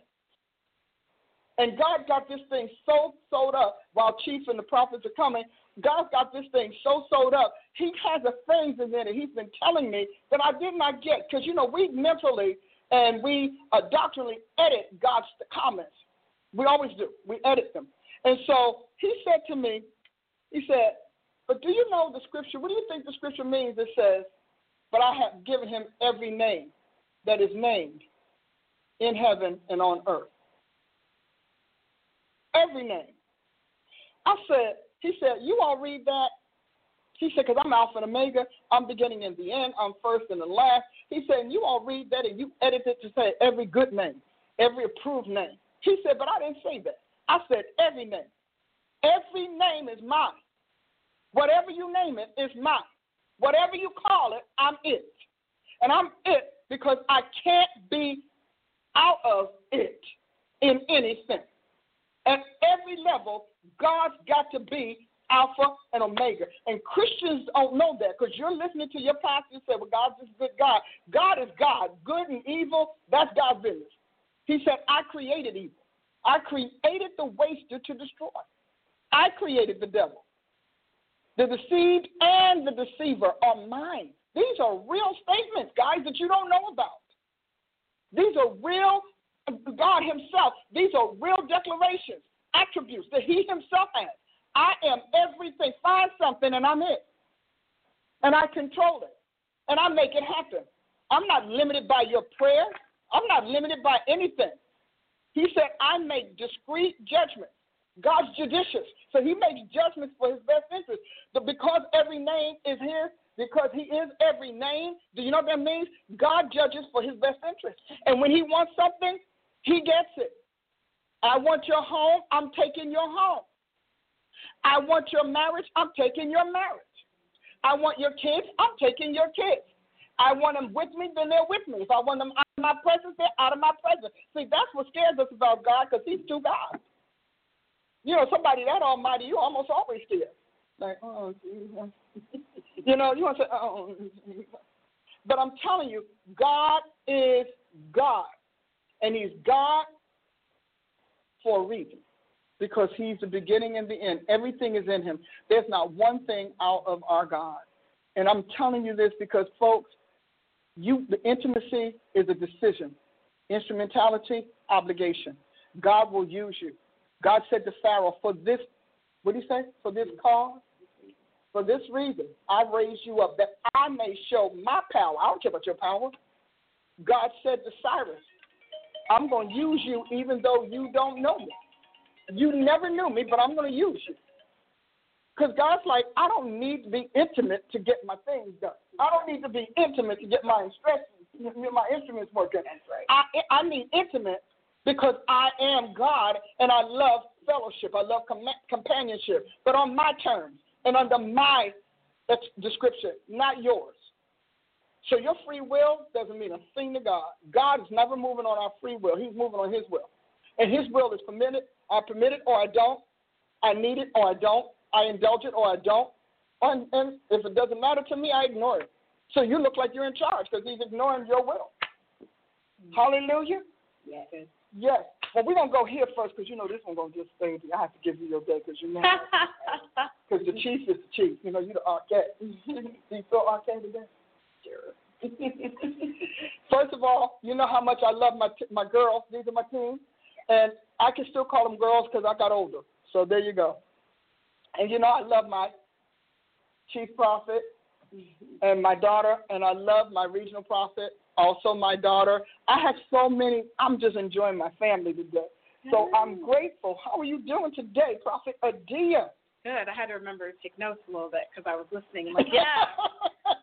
Amen. And I was like, wait, wait, wait, wait. She's gonna ask me. I need to know. I need to have something. Yeah. You got highlights. I did. I did. Um, I loved how you talked about your journey. You know, the price that you paid to get here. I think a lot of people need to hear that um, because we're in a time where we want to get things very quickly, um, and we. I mean, we're at a time where we consider two years to be too long Uh-huh. to, to be a disciple or to learn something. So I just love how you talked about, exactly like it's interesting where we're at right now. We want things to happen right away. Um, and I just love how you talked about this was not an overnight thing that you became this person Yeah. over over the time that you dedicated. I like how you talked about regard and holiness is what produces intimacy. This holiness piece, Mhm. yeah, we need that. No, no. We, We're not we, teaching we, that. we don't have that. Today. We don't even We're not claim that. teaching that anymore about holiness. That's Mhm. something that we've shied away from. Um, you talked about how our self-absorption kills intimacy. Uh, yeah, we got to choose. it's either about you or it's going to be about God, and Mhm. choosing you means that there's not going to be intimacy. I love how you talked about how intimacy compels loyalty, and that Mhm. this was good. This is what I, I I'd like to. There's so many things, but you said time, we fail. God when we lack intimacy. Um, why why do you think that that is? I mean, I, I, I, I it hit me in a spot, Mhm. and um, I would love for you to maybe elaborate on that a little bit, um, because I think a lot of people are at that place. I was looking at the comments. A lot of us, our heads are turning. We're going, man, God, like, where am I at? You know, Mhm. how how can I fill this gap? But why why is it that we become a failure to Him when we don't have intimacy? because intimacy is how you know God's thoughts and intents. You know, we we preach how much He knows our thoughts and intents, Mm-hmm. but intimacy is how you know God's thoughts and intents. So, in other words, God will tell you to do something, but intimacy will move Him to explain what it means to Him. If you lack in, in, intimacy, then God will just say, "All I need from you is obedience, faith, and obedience, and, and mostly obedience, because faith comes out of obedience." And so when you are just an instrument, God just keeps talking about obedience. That you just need to obey. He does, you know. And but when you're intimate, He starts telling you what He's dealing with and what He's facing or what He's building, and He begins to share things with you like your own natural boss. You know, there are people on my staff. I just say, I need you to type this, but then when I get with these, I'm talking about something wholly different because I'm looking for a unity. I'm looking for a oneness, oneness, and I'm looking for a collaboration that assures that the venture or the enterprise works. So when you don't understand, Uh, when when you get to a point that you don't have intimacy, you get tired of God telling you what to do. Eventually, you become sloppy, and eventually you become irritated. You become indifferent because you're just, I just, He just had me do the same thing, you know, just the same thing, and all He keeps telling me is do it and obey me and all that. See, God, when you get into in- intimacy, you come out of one word. You come out of, you get into sentences, mm-hmm, not just statements, and you come out of those monosyllables and you get into full fledged conversation. Does that help? No, that's good. That's good. That's really good. Uh, okay, will God authenticate you? we like to say we're a friend of God. That was good. You like to say we're a friend of God, but is, but is, but does God say you're His friend? Um, I don't think we think about that too much. You know, would God own up to me? Yeah. You know what I mean? We uh, there's a lot of assumption that we throw around on God. I love how this program challenges those assumptions. Um, you know, when you're invisible, just a lot of people assume and speak for you, um, and we do that in our relationship with Him. You know, Mhm. we assume He's at. It's, it's as if we're playing both roles. You Yeah. know, you know those role play where you're Yeah. one person, then you switch and you're the same person. And I feel like we do that with our Mhm. relationship with God. You know, we we speak to Him and then we turn around and we And speak for. Him Mhm. and we answer ourselves. Mhm. Um, so I, I thought that was really good as well. God watches how you treat and respond to the scriptures. When you went into that section about how He goes from word to person, person to partnership, um, that partnership piece, do you, is it is it that you think that there's only a small? This is a, a genuine question. Is there a small amount of people in the world who will be God's partners? Are most of us Mhm. on a base level relationship with God? Well, looking at the state of the world, the uh, rampage of the enemy, the massive exodus from Christianity, um, the huge fusion of Christianity, I would simply say, yeah, it's only a few people because God is difficult. When you first start with God, and I'm not saying it, you know, it's the truth. And and when you're intimate with somebody, he, he just he knows my heart, and he knows I'm loving on him, and I'm also guarding him. I'm guarding God. See, people don't guard God. They don't guard. What did, why did why did Lucifer fall? He stopped guarding God. He started competing with God. He started rivaling with him. He started wanting to be God. You know, and he makes that statement in the garden. And so I guard God. I want God's reputation kept intact. I want God's authenticity to be well known and to be genuine. I want God's uh, uh, guardianship, God's God's protections to be there. I want to guard His personality, His people, His possessions. See, I want to guard God. Intimacy makes you a guard. Mm-hmm. Oh, someone help me. Because when you are intimate with a person, you become a guard. That's why we know people aren't intimate because they're not trying to guard God. That's why the church voted in all of the stuff it voted in because it stopped it, it stopped being intimate. Mm-hmm. Because intimacy makes you a guard. You know that's good. Mm-hmm. Is that good? Daddy? So, what, to answer your question now, which I think I've done, you shall know them by their fruits. The fact that people don't want to guard God's holiness, they don't want to guard His righteousness, they don't want to guard His government, they don't want to guard His want to guard His place in people's lives, His duties and responsibilities to His creation. That says it all. So you may be, you may participate in a venture God's assigned you, but you're not a partner because you know you can sue a partner who is unethical, unjust. Mm-hmm Mm-hmm. Is that true? Mm-hmm. Disloyal conflicts of interest, competitive, rival, you can sue them. And so what I think is that people fall off the guardian piece. Like there are things that my family could never talk say to me about God. Are you kidding? Mm-hmm. I'm gonna cut up. Y'all can't. Mm-hmm. I was like, oh no, back down. Mm-hmm. And I'm so serious. You gonna back down off of that. You will not sit in my face and tell me this and talk about my God. Now you can sit on television, you can sit in the movie, sit in your car, you can sit in the yard. But in my you're not doing that. In my house, we did not act as if God was incidental. I had a, a, a woman say to me one time, she wanted to correct me because one of the people who had crossed my path had an issue. And so I want y'all to brace yourself because you know Dr. Price gets a little bit strong. Hold on. And so she was just saying, I just think, you know, doing the whole God is love thing. And I just think you. I said, first of all, that woman's a whore. And I refuse to be an apostle of Jesus Christ judged by a whore. You will not judge me by a whore. A whore cannot tell me how to serve Jesus Christ. I said, I'm telling you, I look at Facebook, look at her pictures, look at how she dresses, look at what she doesn't wear, look at how she. You will not, don't ever talk to me about I'm gonna be judged by a whore. If you're gonna judge me a holy woman, then you need to judge me with by a holy woman. You need to judge me by a holy man. Otherwise, I don't care. Whores, all of those people, you have no right to judge me, and you have no right to comment. Now you have the you have the latitude, but you don't have the righteousness. And it was like a stunning conversation. I, don't you ever judge me by a whore. Ever. Don't you bring, when you're going to tell me about somebody got an issue with Paula Price, they need to be equal. Tit for tat, holy for holy, righteous for righteous, just for just, truth for truth. Mm-hmm. Otherwise, don't bring it. That's why when these people write this stuff, I'm like, oh, please. Yo, are you kidding me? Y'all, if, y'all, if Jesus punched you in the face, you wouldn't know him. Are they flowing with me? you will not. I'm a holy woman of God. I am holy on purpose. I am holy because I chose to be, and I'm holy because I understand it. I am not holy just because I wear a, a, a one dress or another dress. I make my choices because I'm holy. Holiness makes my decisions for me. Holy, holiness chooses my actions. Holiness chooses my friends. Holiness chooses my assignment. Holiness chooses my word, chooses my prayer, chooses my ventures, choosing what I do. Holiness is my decider. So you will not judge me by somebody who is unholy. I've made it my business to make people think about Jesus Christ when I cross their path. I do that deliberately. I want them to know. Well, my, that sounds like Jesus. Well, I can tell the Lord is with you. I can tell you and God together. You better know God's my sugar, and I don't default on Him. well, do this uh, uh, no, just, just like what you do with it.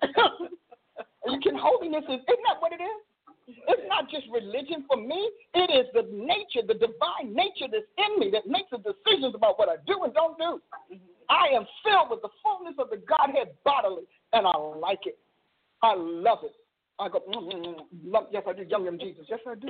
I, I, I do this at three thirty in the morning. If you ask the Lord, He's gonna tell you. I'm gonna tell you. I listen this. But I was so mad. Don't you ever rebuke me by somebody who is ought to be rebuked. I need you to first bring me somebody who's unrebukable. Now, then we're going to sit down and talk. Now we're going to have a conversation. Praise the Lord. Aren't you glad you brought that up? See, see how you do? uh, okay, you said intimacy to instrumentality. Uh, being used, this is what I wrote based on what you were talking about, being used by God but not connecting with Him, just being part of His staff. You said not on His team. Because mm-hmm. the team is close. It's true. Your staff can be all the way out there, you know? Painful. Yeah, this team is in the inner office, the outer office. Everybody else is in the lobby or the lower floors, and some people are in the parking lot. You got them parking lot servants. See, that's the thing. I think that's, I mean, we need teaching like this because to, it brings awareness so that you can find out where you're at. Because mm-hmm. to be serving God, I think that that's that's travesty. That's to be, you know, to be serving God or thinking that you are, um, that you're on an intimate level, mm-hmm. but you're mm-hmm. not. You know what I mean? Yeah. Thinking that you're that you're partnering with Him, but you're not. And we need somebody to help us to paint that picture of what partnership actually looks like. That mm-hmm. so that we know whether we're making it or we're missing it. You know, and that's what I do like about this show. Am I making it or am I missing it? You know, uh-huh. am I am I hitting the mark with God or am I not? And we need to have those honest conversations and not just assume that everyone's personal interpretation is correct. So if I feel like I'm in God's team, I'm on God's team. Mm-hmm. But actually having a standard to say this is what being on God's team actually looks like, that's important. Yeah. But, you know, and also because people are, you know, people who are just out there, even off the team, let's say we're not on the staff, then God has a whole other group. The majority of people are just pastors. The Lord told me to. The Lord sent me to. You know, the Lord just, man, I mean, God never spoke to me before, and now He's speaking to me. Are you kidding? I told God when He opened up His mouth to me the first time, I was so serious. I don't even know why God just listened to me like that, but He did. I said, now listen, I know a lot of people don't want you talking. I expect you to talk every day. Mm-hmm. I mean, I want to hear from you every day. Mm-hmm. He said that, you know, nothing. As a matter of fact, he didn't say anything. Next morning I woke up, he just chatting and been chatting ever since. And I appreciate that you can't have a relationship with somebody who won't talk to you. Yes. Because you know, even in a marriage, that marriage is dead when one person starts talking. Mm-hmm. Stop talking, just dead. So you know good and well when it comes to Jesus Christ, when He decides I don't want to talk, He won't. And I'll go to God because you know I'm, going to be the good intercessor. You know, we got all of our intercession rules. I go to God and I say, God, they say you I don't want to hear it. Do not no, don't bring that mm-hmm. person to me. Oh, okay. Well, and I go back and say, You and God got issues, and I'm staying out of it. yes, I do. Because I'm not going to jeopardize my intimacy just because you have fallen into instrumentality. That's not my. He wants you to be a vessel. God bless you. Be a vessel. Hallelujah. I'm gonna be a honey. Mm-hmm. I already planned it. I'll work and make it be my God's honey. I tell him all the time, be your honey forever. Amen. So you get used to it. And when I get to heaven, I'm gonna be all over you like a. I'm telling you like your robe. I'm, I, yes, I'm grabbing on everything. Yes, I am. Yes, I'm because I enjoy it. Okay, my last one. Okay, you talked about being worthy of Him. So I just wrote, "We're, we're not being worthy of Him." Um, uh, essentially, you talked about how you know God is gonna come and want to be in communion with people who are doing what it takes yes. to actually have his presence. I was doing one of our classes on prophetic worship, and I was going through the handbook that you wrote on uh, signs of uh, prophetic apostolic worship. And one of the things you talked about, I'm just going to say that because it goes with this, um, is how you know prophetic worshipers are always trying to pull in Christ appearing, mm-hmm. you know, for him to come and to have communion with you through that worship. And it made me think about that, about that when you were talking mm-hmm. about that today. You know, we think that being in any state that that that because of the fact that the, the scriptures teach us that God forgives, that any state is worthy of His appearing. Mm-hmm. Um, but that's not true. You know, and I love how you talk about that today. You know, holiness is mm-hmm. required. You know, God is not going to come near to you in your mess. He's not going to want to dwell in that. You know, mm-hmm. it's one thing for him to save your soul mm-hmm. from your mess. You know, yeah. need to come get you out of the miry clay. Mm-hmm. You know, it's another thing for you to um, habitually create that environment for him and expect him to want to be there. You know, that's that kid that who's in their room is always dirty and they want you to come and sit in them and eat. eat and there. You're like, dirty. I'm not gonna do that. Clean this room. I'll probably mm-hmm. eat, you know, with you and spend time with you, but you got to clean this room. Yeah. You know, and so I think that that is something that you're saying to us today we gotta clean the room, man. Like some things have to be cleaned up for us in, in order for us to to have that intimacy with God that we require. That He requires some things from us in order for that to happen. Yes, that's a good point. You know, uh, when I think about um, when I think about intimacy, I literally and, and, and sometimes you have to start with your outer self so that you have a, a physical model to deal with your inner self because it's a process. Mhm. Um, but what I found out is that people have so convinced themselves that human reaction is divine affirmation that they don't know the difference between the two. Just because people start sobbing because you sing a song that brings up their guilt, brings up their, their sadness, brings up their longing, just because you sing that song doesn't mean God needed that song. He just went along with it. And we all we false we force a tolerance on God that we want. I don't want. I mean, I would want somebody to let me do what I want to do. I don't want anybody to call my stuff, so I'm not going to call anybody stuff. I don't want anybody to tell me that I'm unholy, so I won't say it. But see, God is not like that. Mm-hmm. One of the things I have found out as worship, and I am God, I thank the man for whew, hallelujah. God, when God is in a worship, you gonna see angels. Mm-hmm. God sends His angels because He doesn't trust you in worship. like now, the Holy Ghost, the whole, now you may see false angels because you know Satan be trying to show up. You know, I got so good, I mean, like you are so not it. Yo, uh, uh you're not real. I know you're not. You're not God. But God will begin to send His people because God, everything God wants from something that He's pleased with, He fortifies, and He doesn't fortify it with just the anointed. He fortifies it with with the powers and the spirits that cannot fail him. Because if he's going to be close to you, he wants to be pleased. If he's going to be close to you, he wants to be delighted. If he's going to be close to you, he wants to enjoy the experience. You're so happy with your experience that you don't care whether or not God is enjoying the experience at all. When I started training my praise and worship team, we went into that. We, honey, notes, fa la la la la, you know, do re mi fa sol la ti do. Don't mean a thing to God. God got people who can't hold a stinking note and get them out there singing all the time. Why? Because they delight Him. Because the spirit from which that is coming is a fragrance to Him. And see, when God, when you bring up that fragrance, you look in the Bible, He talks about some very important things. He talks about fragrance. He talks about aroma. He talks about scent. You know, he's talk, he talks about a feeling. All of those things he tells you if I'm going to be close to you, you can't be the only one enjoying the experience. Mm-hmm. And so when we start doing praise and worship, and when my praise and worship team cuts up, I act ugly. I need all y'all to sit down. And the reason, and I only have to do it once. Once? okay, twice? Okay, but even, we don't do it any longer. How about that? Okay, good? but I tell them, I don't care how the people respond to your praise and worship. I don't care how they respond to your song. I don't care because people don't know better. Mm-hmm. People just know what they feel, but they trust that I've done my job to put the best before them. Mm-hmm. So I don't care about that. What I want to see is how God responds to you. I can go to some of the, I've been to churches, baby, some of the biggest, they got the best instruments, they got stuff going on and whatnot. Everybody is thrilled, everybody showed up but the Holy Ghost. Mm-hmm. Then I go into these other things. They got the little tin can. They're just trying their best, blah, blah, blah. And I mean, heaven is just. I was like, okay, so God, there's no predicting you. but God said, if you're going to be a praise and worship, I told them you will never be a better praise and worship on a stage than you are in your secret place. See, when God fills your bedroom, fills your song room, when God fills that, then you better know he's pleased.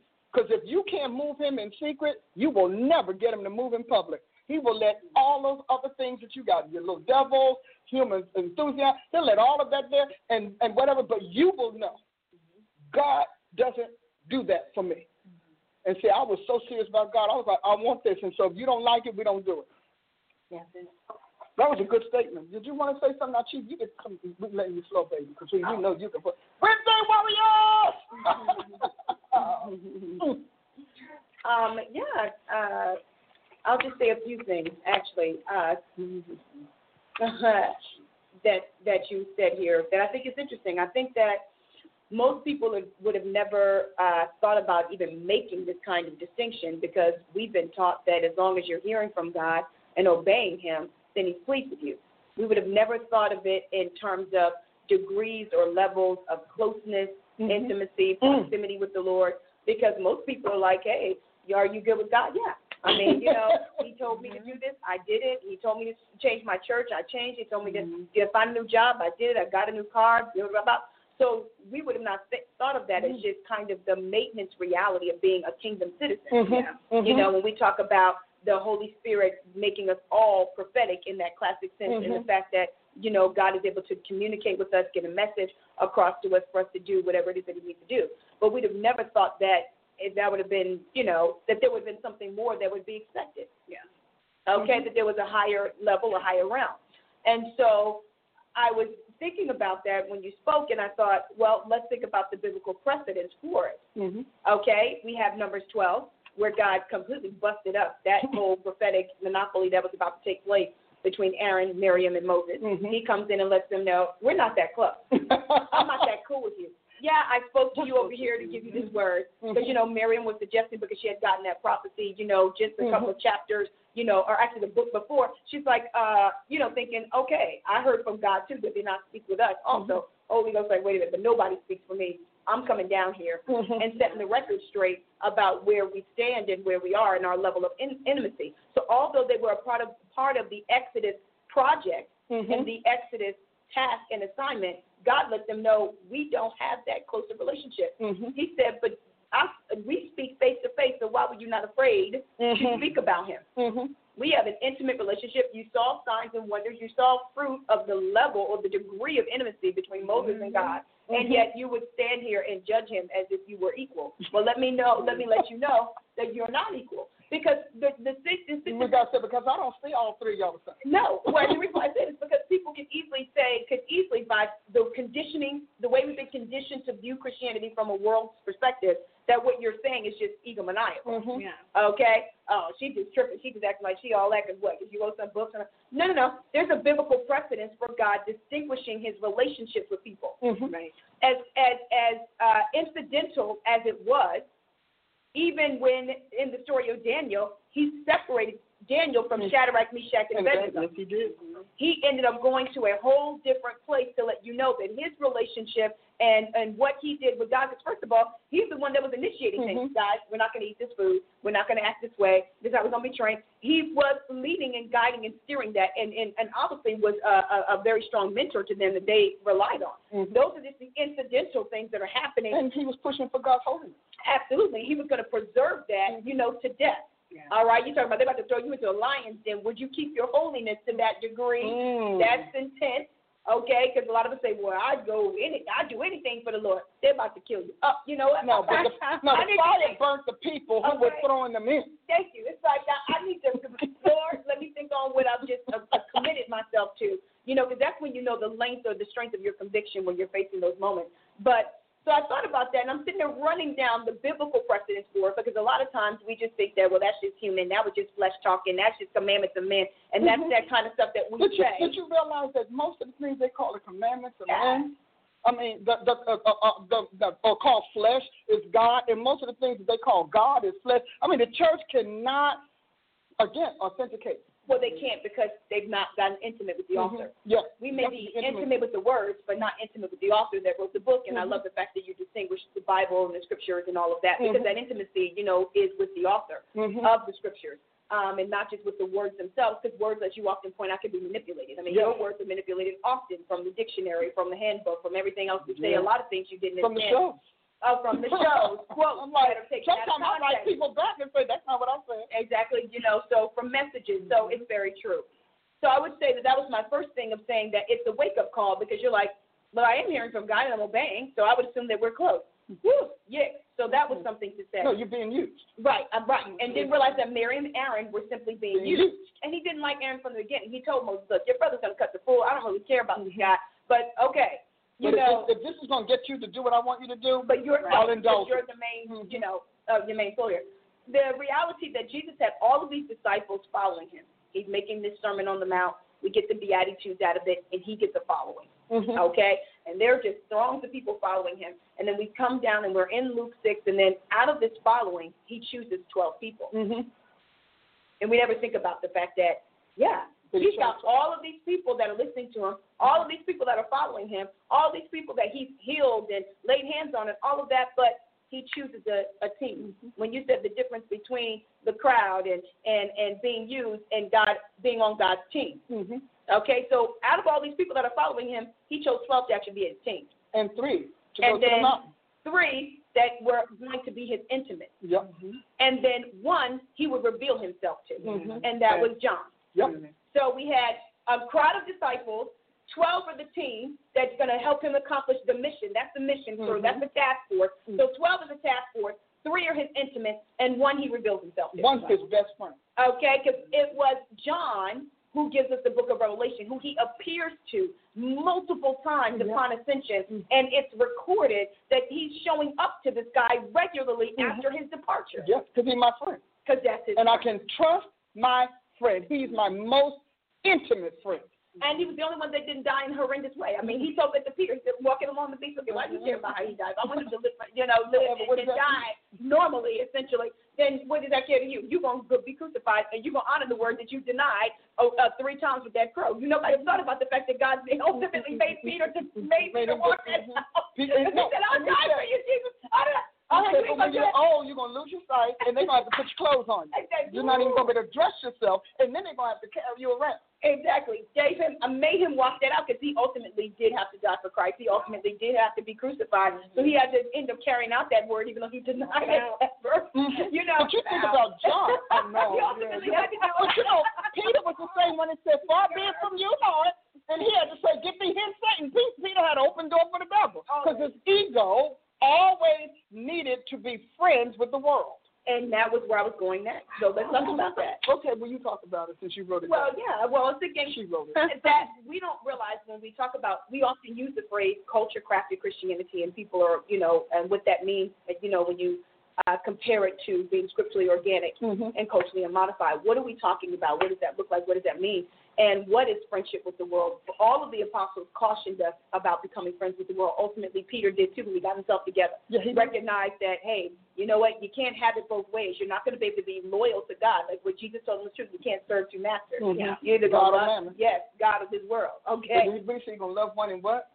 Hate the other.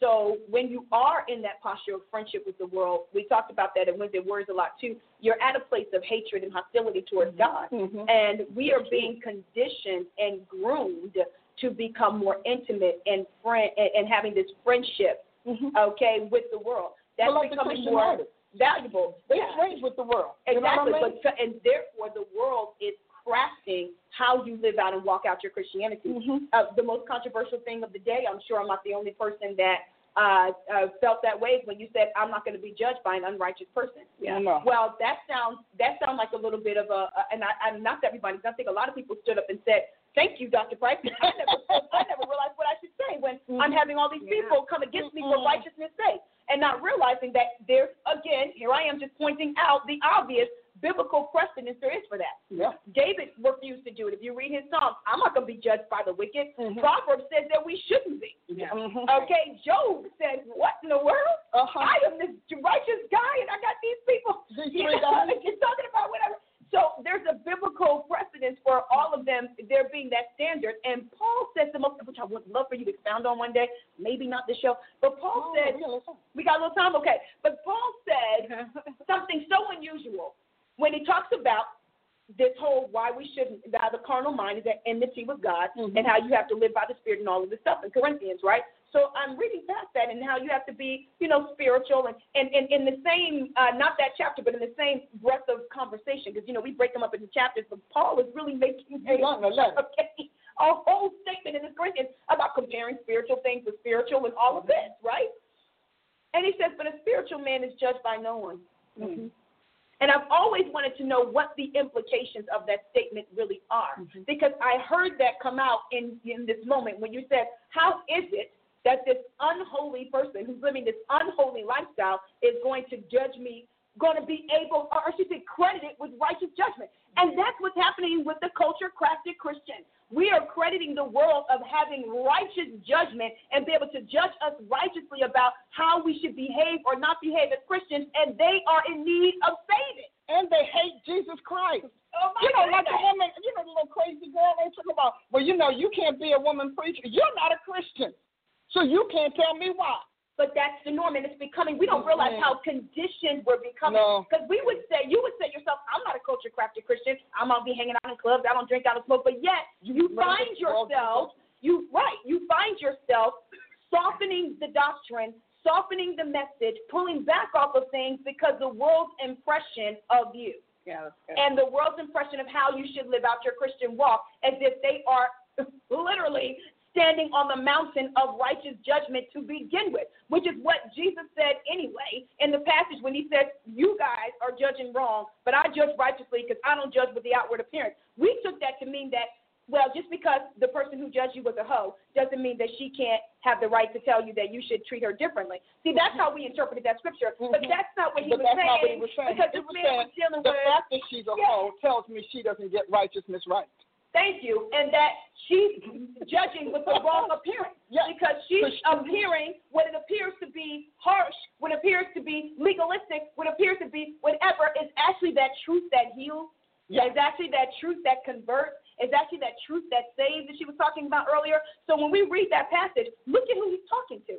Pharisees, Sadducees, who's supposed to know the law and are looking at the outward appearance and using that as their measurement. And merciful, and God, Jesus was merciful to the unbeliever and to the sinner because he said, That's why I came. Jesus Christ came to the world, you know, to save sinners. So we understand that. And if she wasn't, if she had been, had not been saved, I would have said, Well, probably, I would have said, But you know nothing.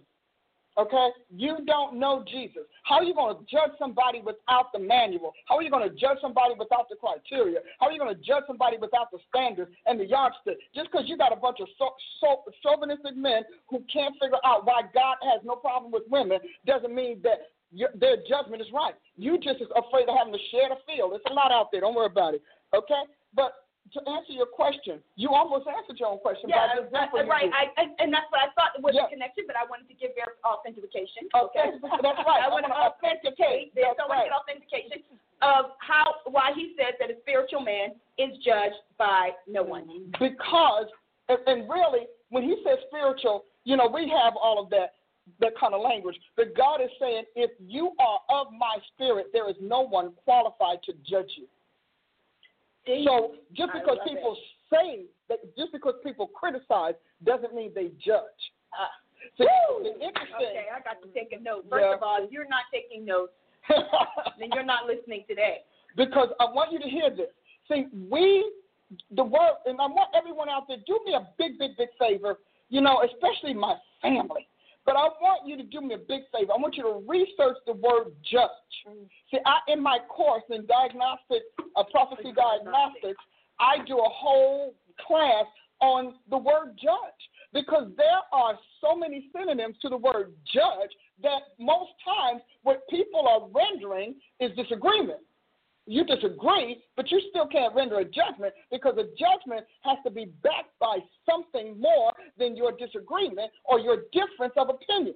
You cannot judge me unless you're in a seat above me. That's number one. And so there's nobody above the spirit because the spirit. Come on, somebody. So God. it? Where is it? Hit it. Go ahead, baby. Woo! Go ahead. I'll let you hit it. First, I got to do this. then I got to do So are you saying that we often we often think that we are being judged when in fact we are being critiqued or, Critique. or, or or criticized? criticize Yeah, or what- disagree with. Or professionals critique. Okay, Okay, peers critique. Superiors judge.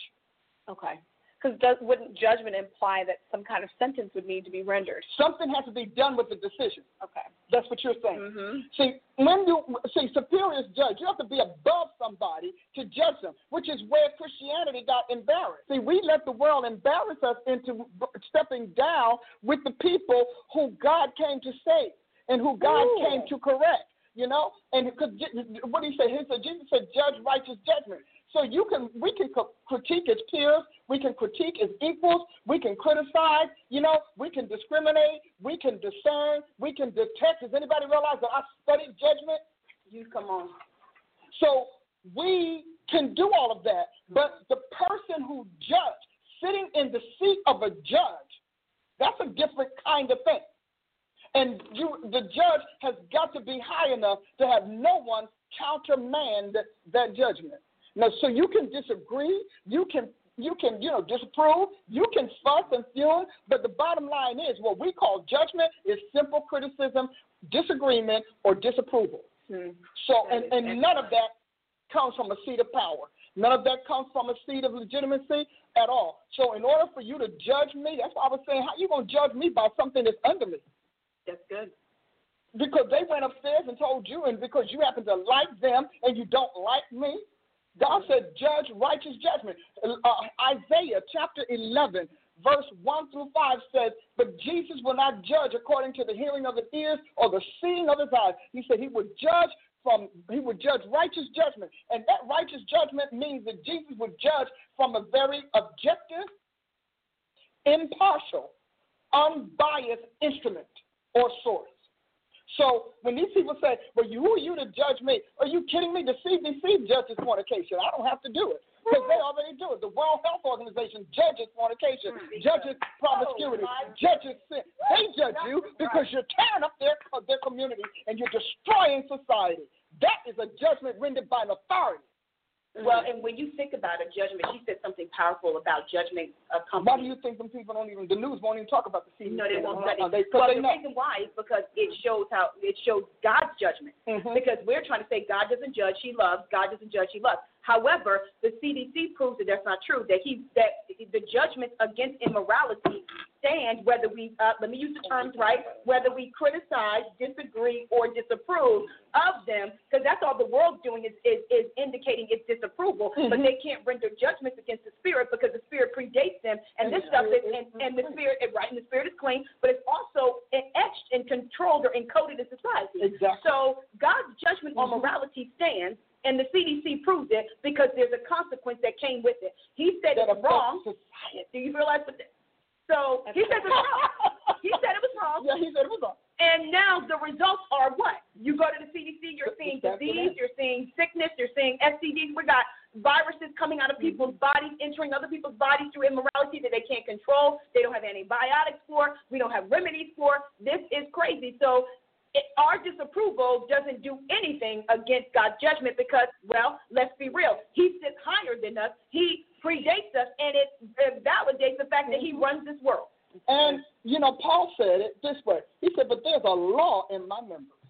See, your members have laws, and laws are codes. They are codes of destruction, codes of protection. When you call up, when you talk about that, you know, we have a, a code of protection. You know, we inoculate people to give Yes. them, come on, protection against the codes of death and destruction. So you can talk to me all day long. The best the world can say is that well, we, well, we judge you to be judgmental. Da, da, da, da, da, da, da, da, da. Who cares? And that changes. Because whether I say it or not, the law and human members will do the work. It will because they are faithful to God.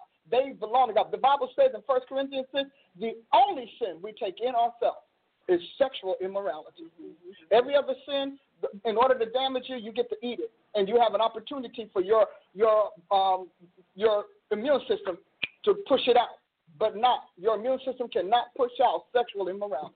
Mm-hmm. It begins to breed and brood in your body. Because, in effect, I say this all the time, mm-hmm. And it, it, and it sounds like most people don't really get it. So here's a test, guys. Ready? Testing. Testing, testing. For the most part, sex is cursed. Mm-hmm.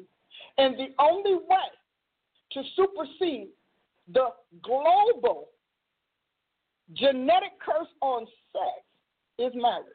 Mm-hmm. Marriage supersedes. That is why, you know, when you even when you do it, you know, you notice if your spouse goes out to commit adultery. God says that if you are a faithful person, your spouse's adultery will be restrained until they leave you. Mm. But when they leave you, the wages of sin is death, because if you sow to the flesh, you will of the flesh reap corruption. Mm. So the flesh is coded to kill you, because that's what was won in Eden. The flesh was coded to kill you. Take your Wow, life. See wow, to it that you go back to death.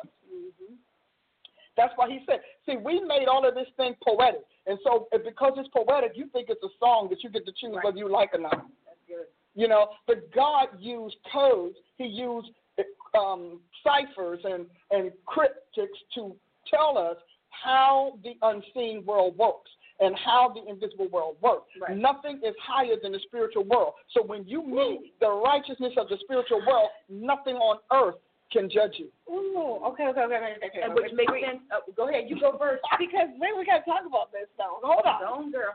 When you were saying that, it just made me think about the fact that we had to come up with a way to make sex safe, Yes.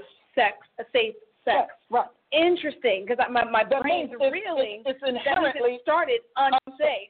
You know, and the and the only thing that makes sex safe is what one partner. Okay, Uh-huh. Um, but exactly.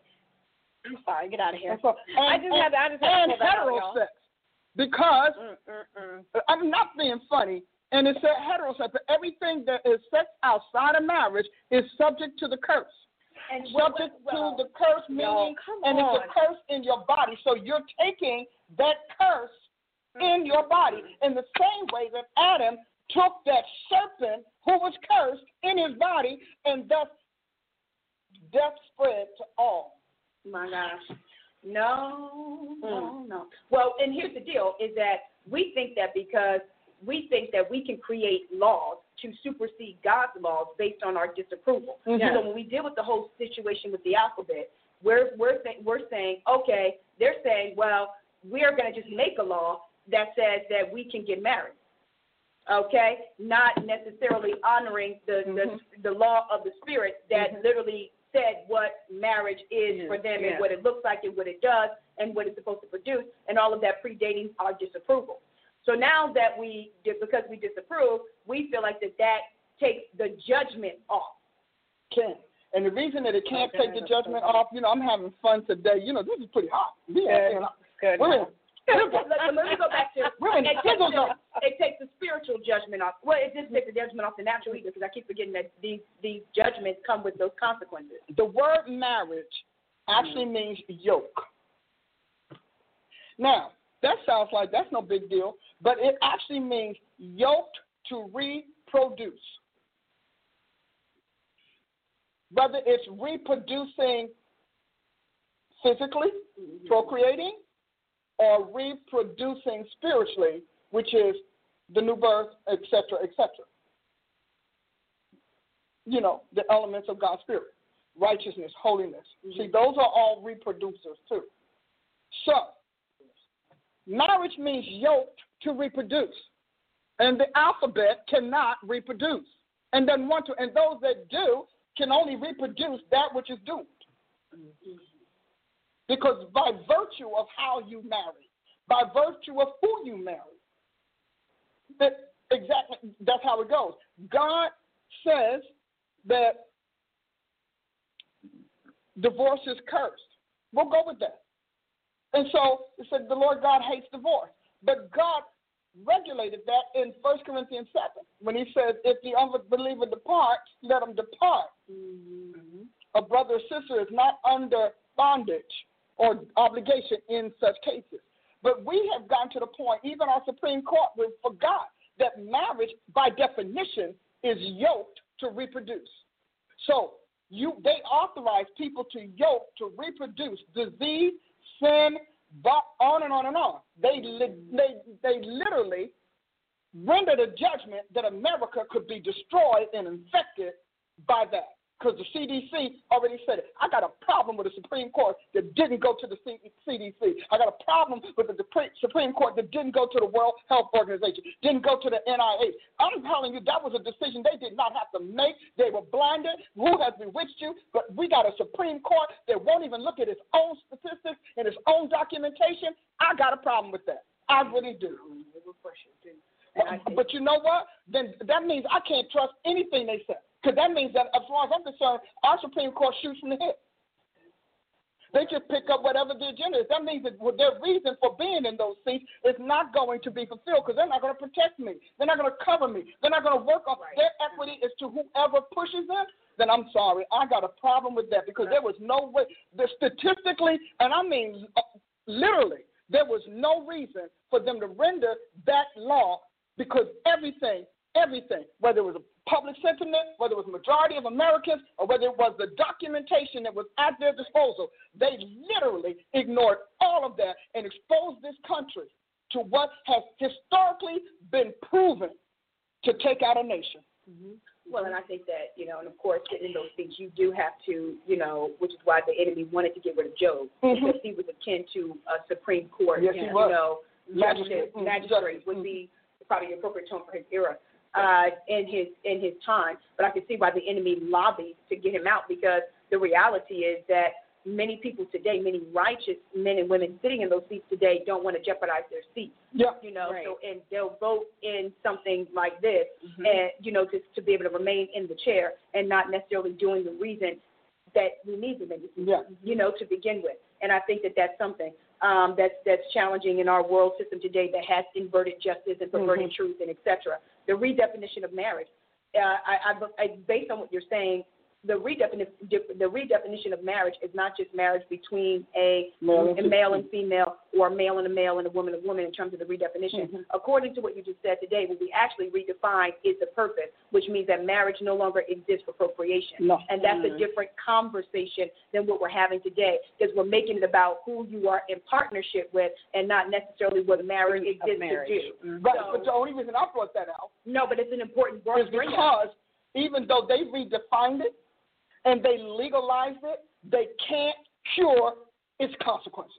And and that well that's mm, okay. So mm. that so all of your paperwork, because this is all a paper game. So all of your paperwork in the world can't cure the curse that's on immoral mm. marriage. The curse goes on. The mm. rage goes on. God is doing. They're even talking about how the male sperm is decreasing. Why? Because you don't need to procreate, so God's not giving us sperm. You already decreed we're going to flush it down the toilet. We're going to put it in feces. We're going to put it in toilet paper. We're going to do. Okay, you already decreed that you're going to throw, trash this man's sperm, which are lives to him, even though it's sperm to you. You already decreed you're going to do that. So God is cutting off the source. Mm. And within the next 10 years, you're going to have more male impotency than you ever dreamed. And you know why? Because God said, I'm saving it for a generation that will give me fruit. Yes. Well, we're coming to the end. We have about three minutes for you to say something mm, profound to mm. Yeah, maybe because I'm trying to unite all find something profound to say. You know. I couldn't think of anything profound to say. How are my people? How are you guys enjoying this? How are you? Yeah. Norma says you all are on. Yeah, I'm sure. That you're on. Mm. I mean, But you these all- are. Yeah, we can have. Yeah, we have. Shadaba, that we could go, we could probably have a whole show on. Yeah, we're going to do a couple of Lord. shows. And speaking of shows, don't forget when you come to this year's Tulsa Prophetic Training Institute, we're doing a live taping of Taking It On with Paula Price, and I am addressing the audience. You want to be in the audience. Now, seating is limited. Hallelujah. And we're almost at capacity. Yeah, we are. We're, Almost. we're going to be busting out the Yeah, seams, we so got to open gonna other walls, Make you know? that decision today. Yes. And you want to be a part of the first live taping of Taking It On with Paula Price. Yeah. Because these things need to be discussed. You all, I'm not here to fight the enemy. The first thing they got to do is get saved. All they'll say, because trust me, my issues mean nothing to them until they have been to the cross and washed in the blood. Until then, their biggest issue is that they have sinned and come short of the glory of God. They need a Savior. And Bible said that Jesus Christ is the only name given under heaven whereby people must be saved. Come on, God, you just a sugar. Mm, yum, yum, Jesus. Come on and love him up with me. You know the man's a sugar. Let's give our King some love. He's a sweetheart. And I love Jesus Christ. I love our Savior. I know half of y'all out there talking about, I'm not sure I'm a Christian. Are you kidding? I am so, not only am I sure I'm a Christian, I'm a good Christian. Because I'm good to the founder. I'm good to the founder of the Christian faith. And I don't plan to be bad. I don't plan to cut his throat. I don't plan to deny him. I don't plan to reject him. I don't plan to refuse him. I don't plan to misrepresent him. Say, I'm good to Jesus because I don't plan to be bad. That's it. that's good. That's good. Get on my website, drpaulaprice.com, and say, Dr. Price, I'm coming, and I'm bringing folks. I'm coming. I'm making my way. I'm pressing my way. You can feel the energy in me right now. You know it's going to be good. Because you know, we got to stay over till Sunday. Yeah, you want to stay Monday. Yeah, because you want we we have We a about to fa- baptize the so cool people. yeah, we have a phenomenal week planned for you. And so I'm excited about it. I'm hey, you know what? I can't even come on Jesus. Mm, my honey man. Mm, hallelujah. Tell them. Oh, oh, this is our announcer. Hi, announcer. Hi. June 20th through the 23rd. So it's coming up this Wednesday, the 20th of June, and we will go through Saturday is the event. But if you're staying over for Sunday for our special service and baptism, that is going to be the 24th. So if you're planning to come for the whole weekend, June 20th to 24th, the live taping is going to be on Friday night, Yes. the 22nd at 7 o'clock p.m. Don't if you're late. local, if you're coming, if you're driving and you want to be a part of the live taping, then you can let us know by emailing us. I'm going to give them an email address. I'm going to give them my email address. Email me at adia, adia at ppmglobalresources.com and let us know that you want to be a part of the baptism. No, help me. Taking it on. Taking it off with Paula Price. And you know what? What is it? You want people to ask me, so what is it? Anything that bothers God, anything that concerns Him, if it's God, then it's it. Yes. Hallelujah. Yes. I'm taking my baptism question. request. Baby, you know, we're going to do baptism, so cool baptism. I know some folks say, well, that's just something. No, no, no. When people came to God, they always got washed from their sins. It didn't make a difference that they were natural Israel.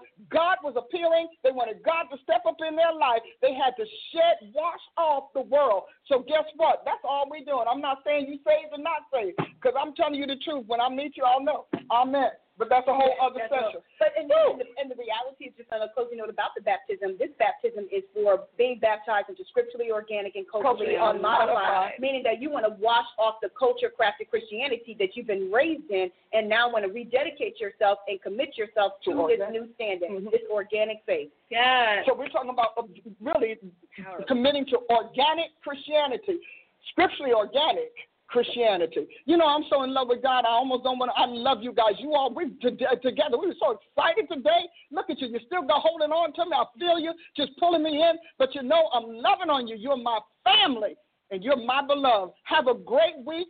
Join us again Sunday for ha ha ha.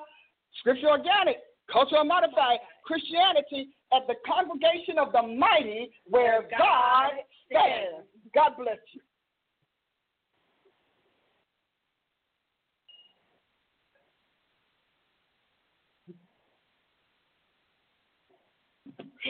We did it. We did it. Got confused because I have people emailing me about baptism too, so I was like, no, not baptism. Take it. Oh, well, I understand. Hey, you know I understand. What can I say? Yeah, this is the show. Uh, but you know the Holy Ghost.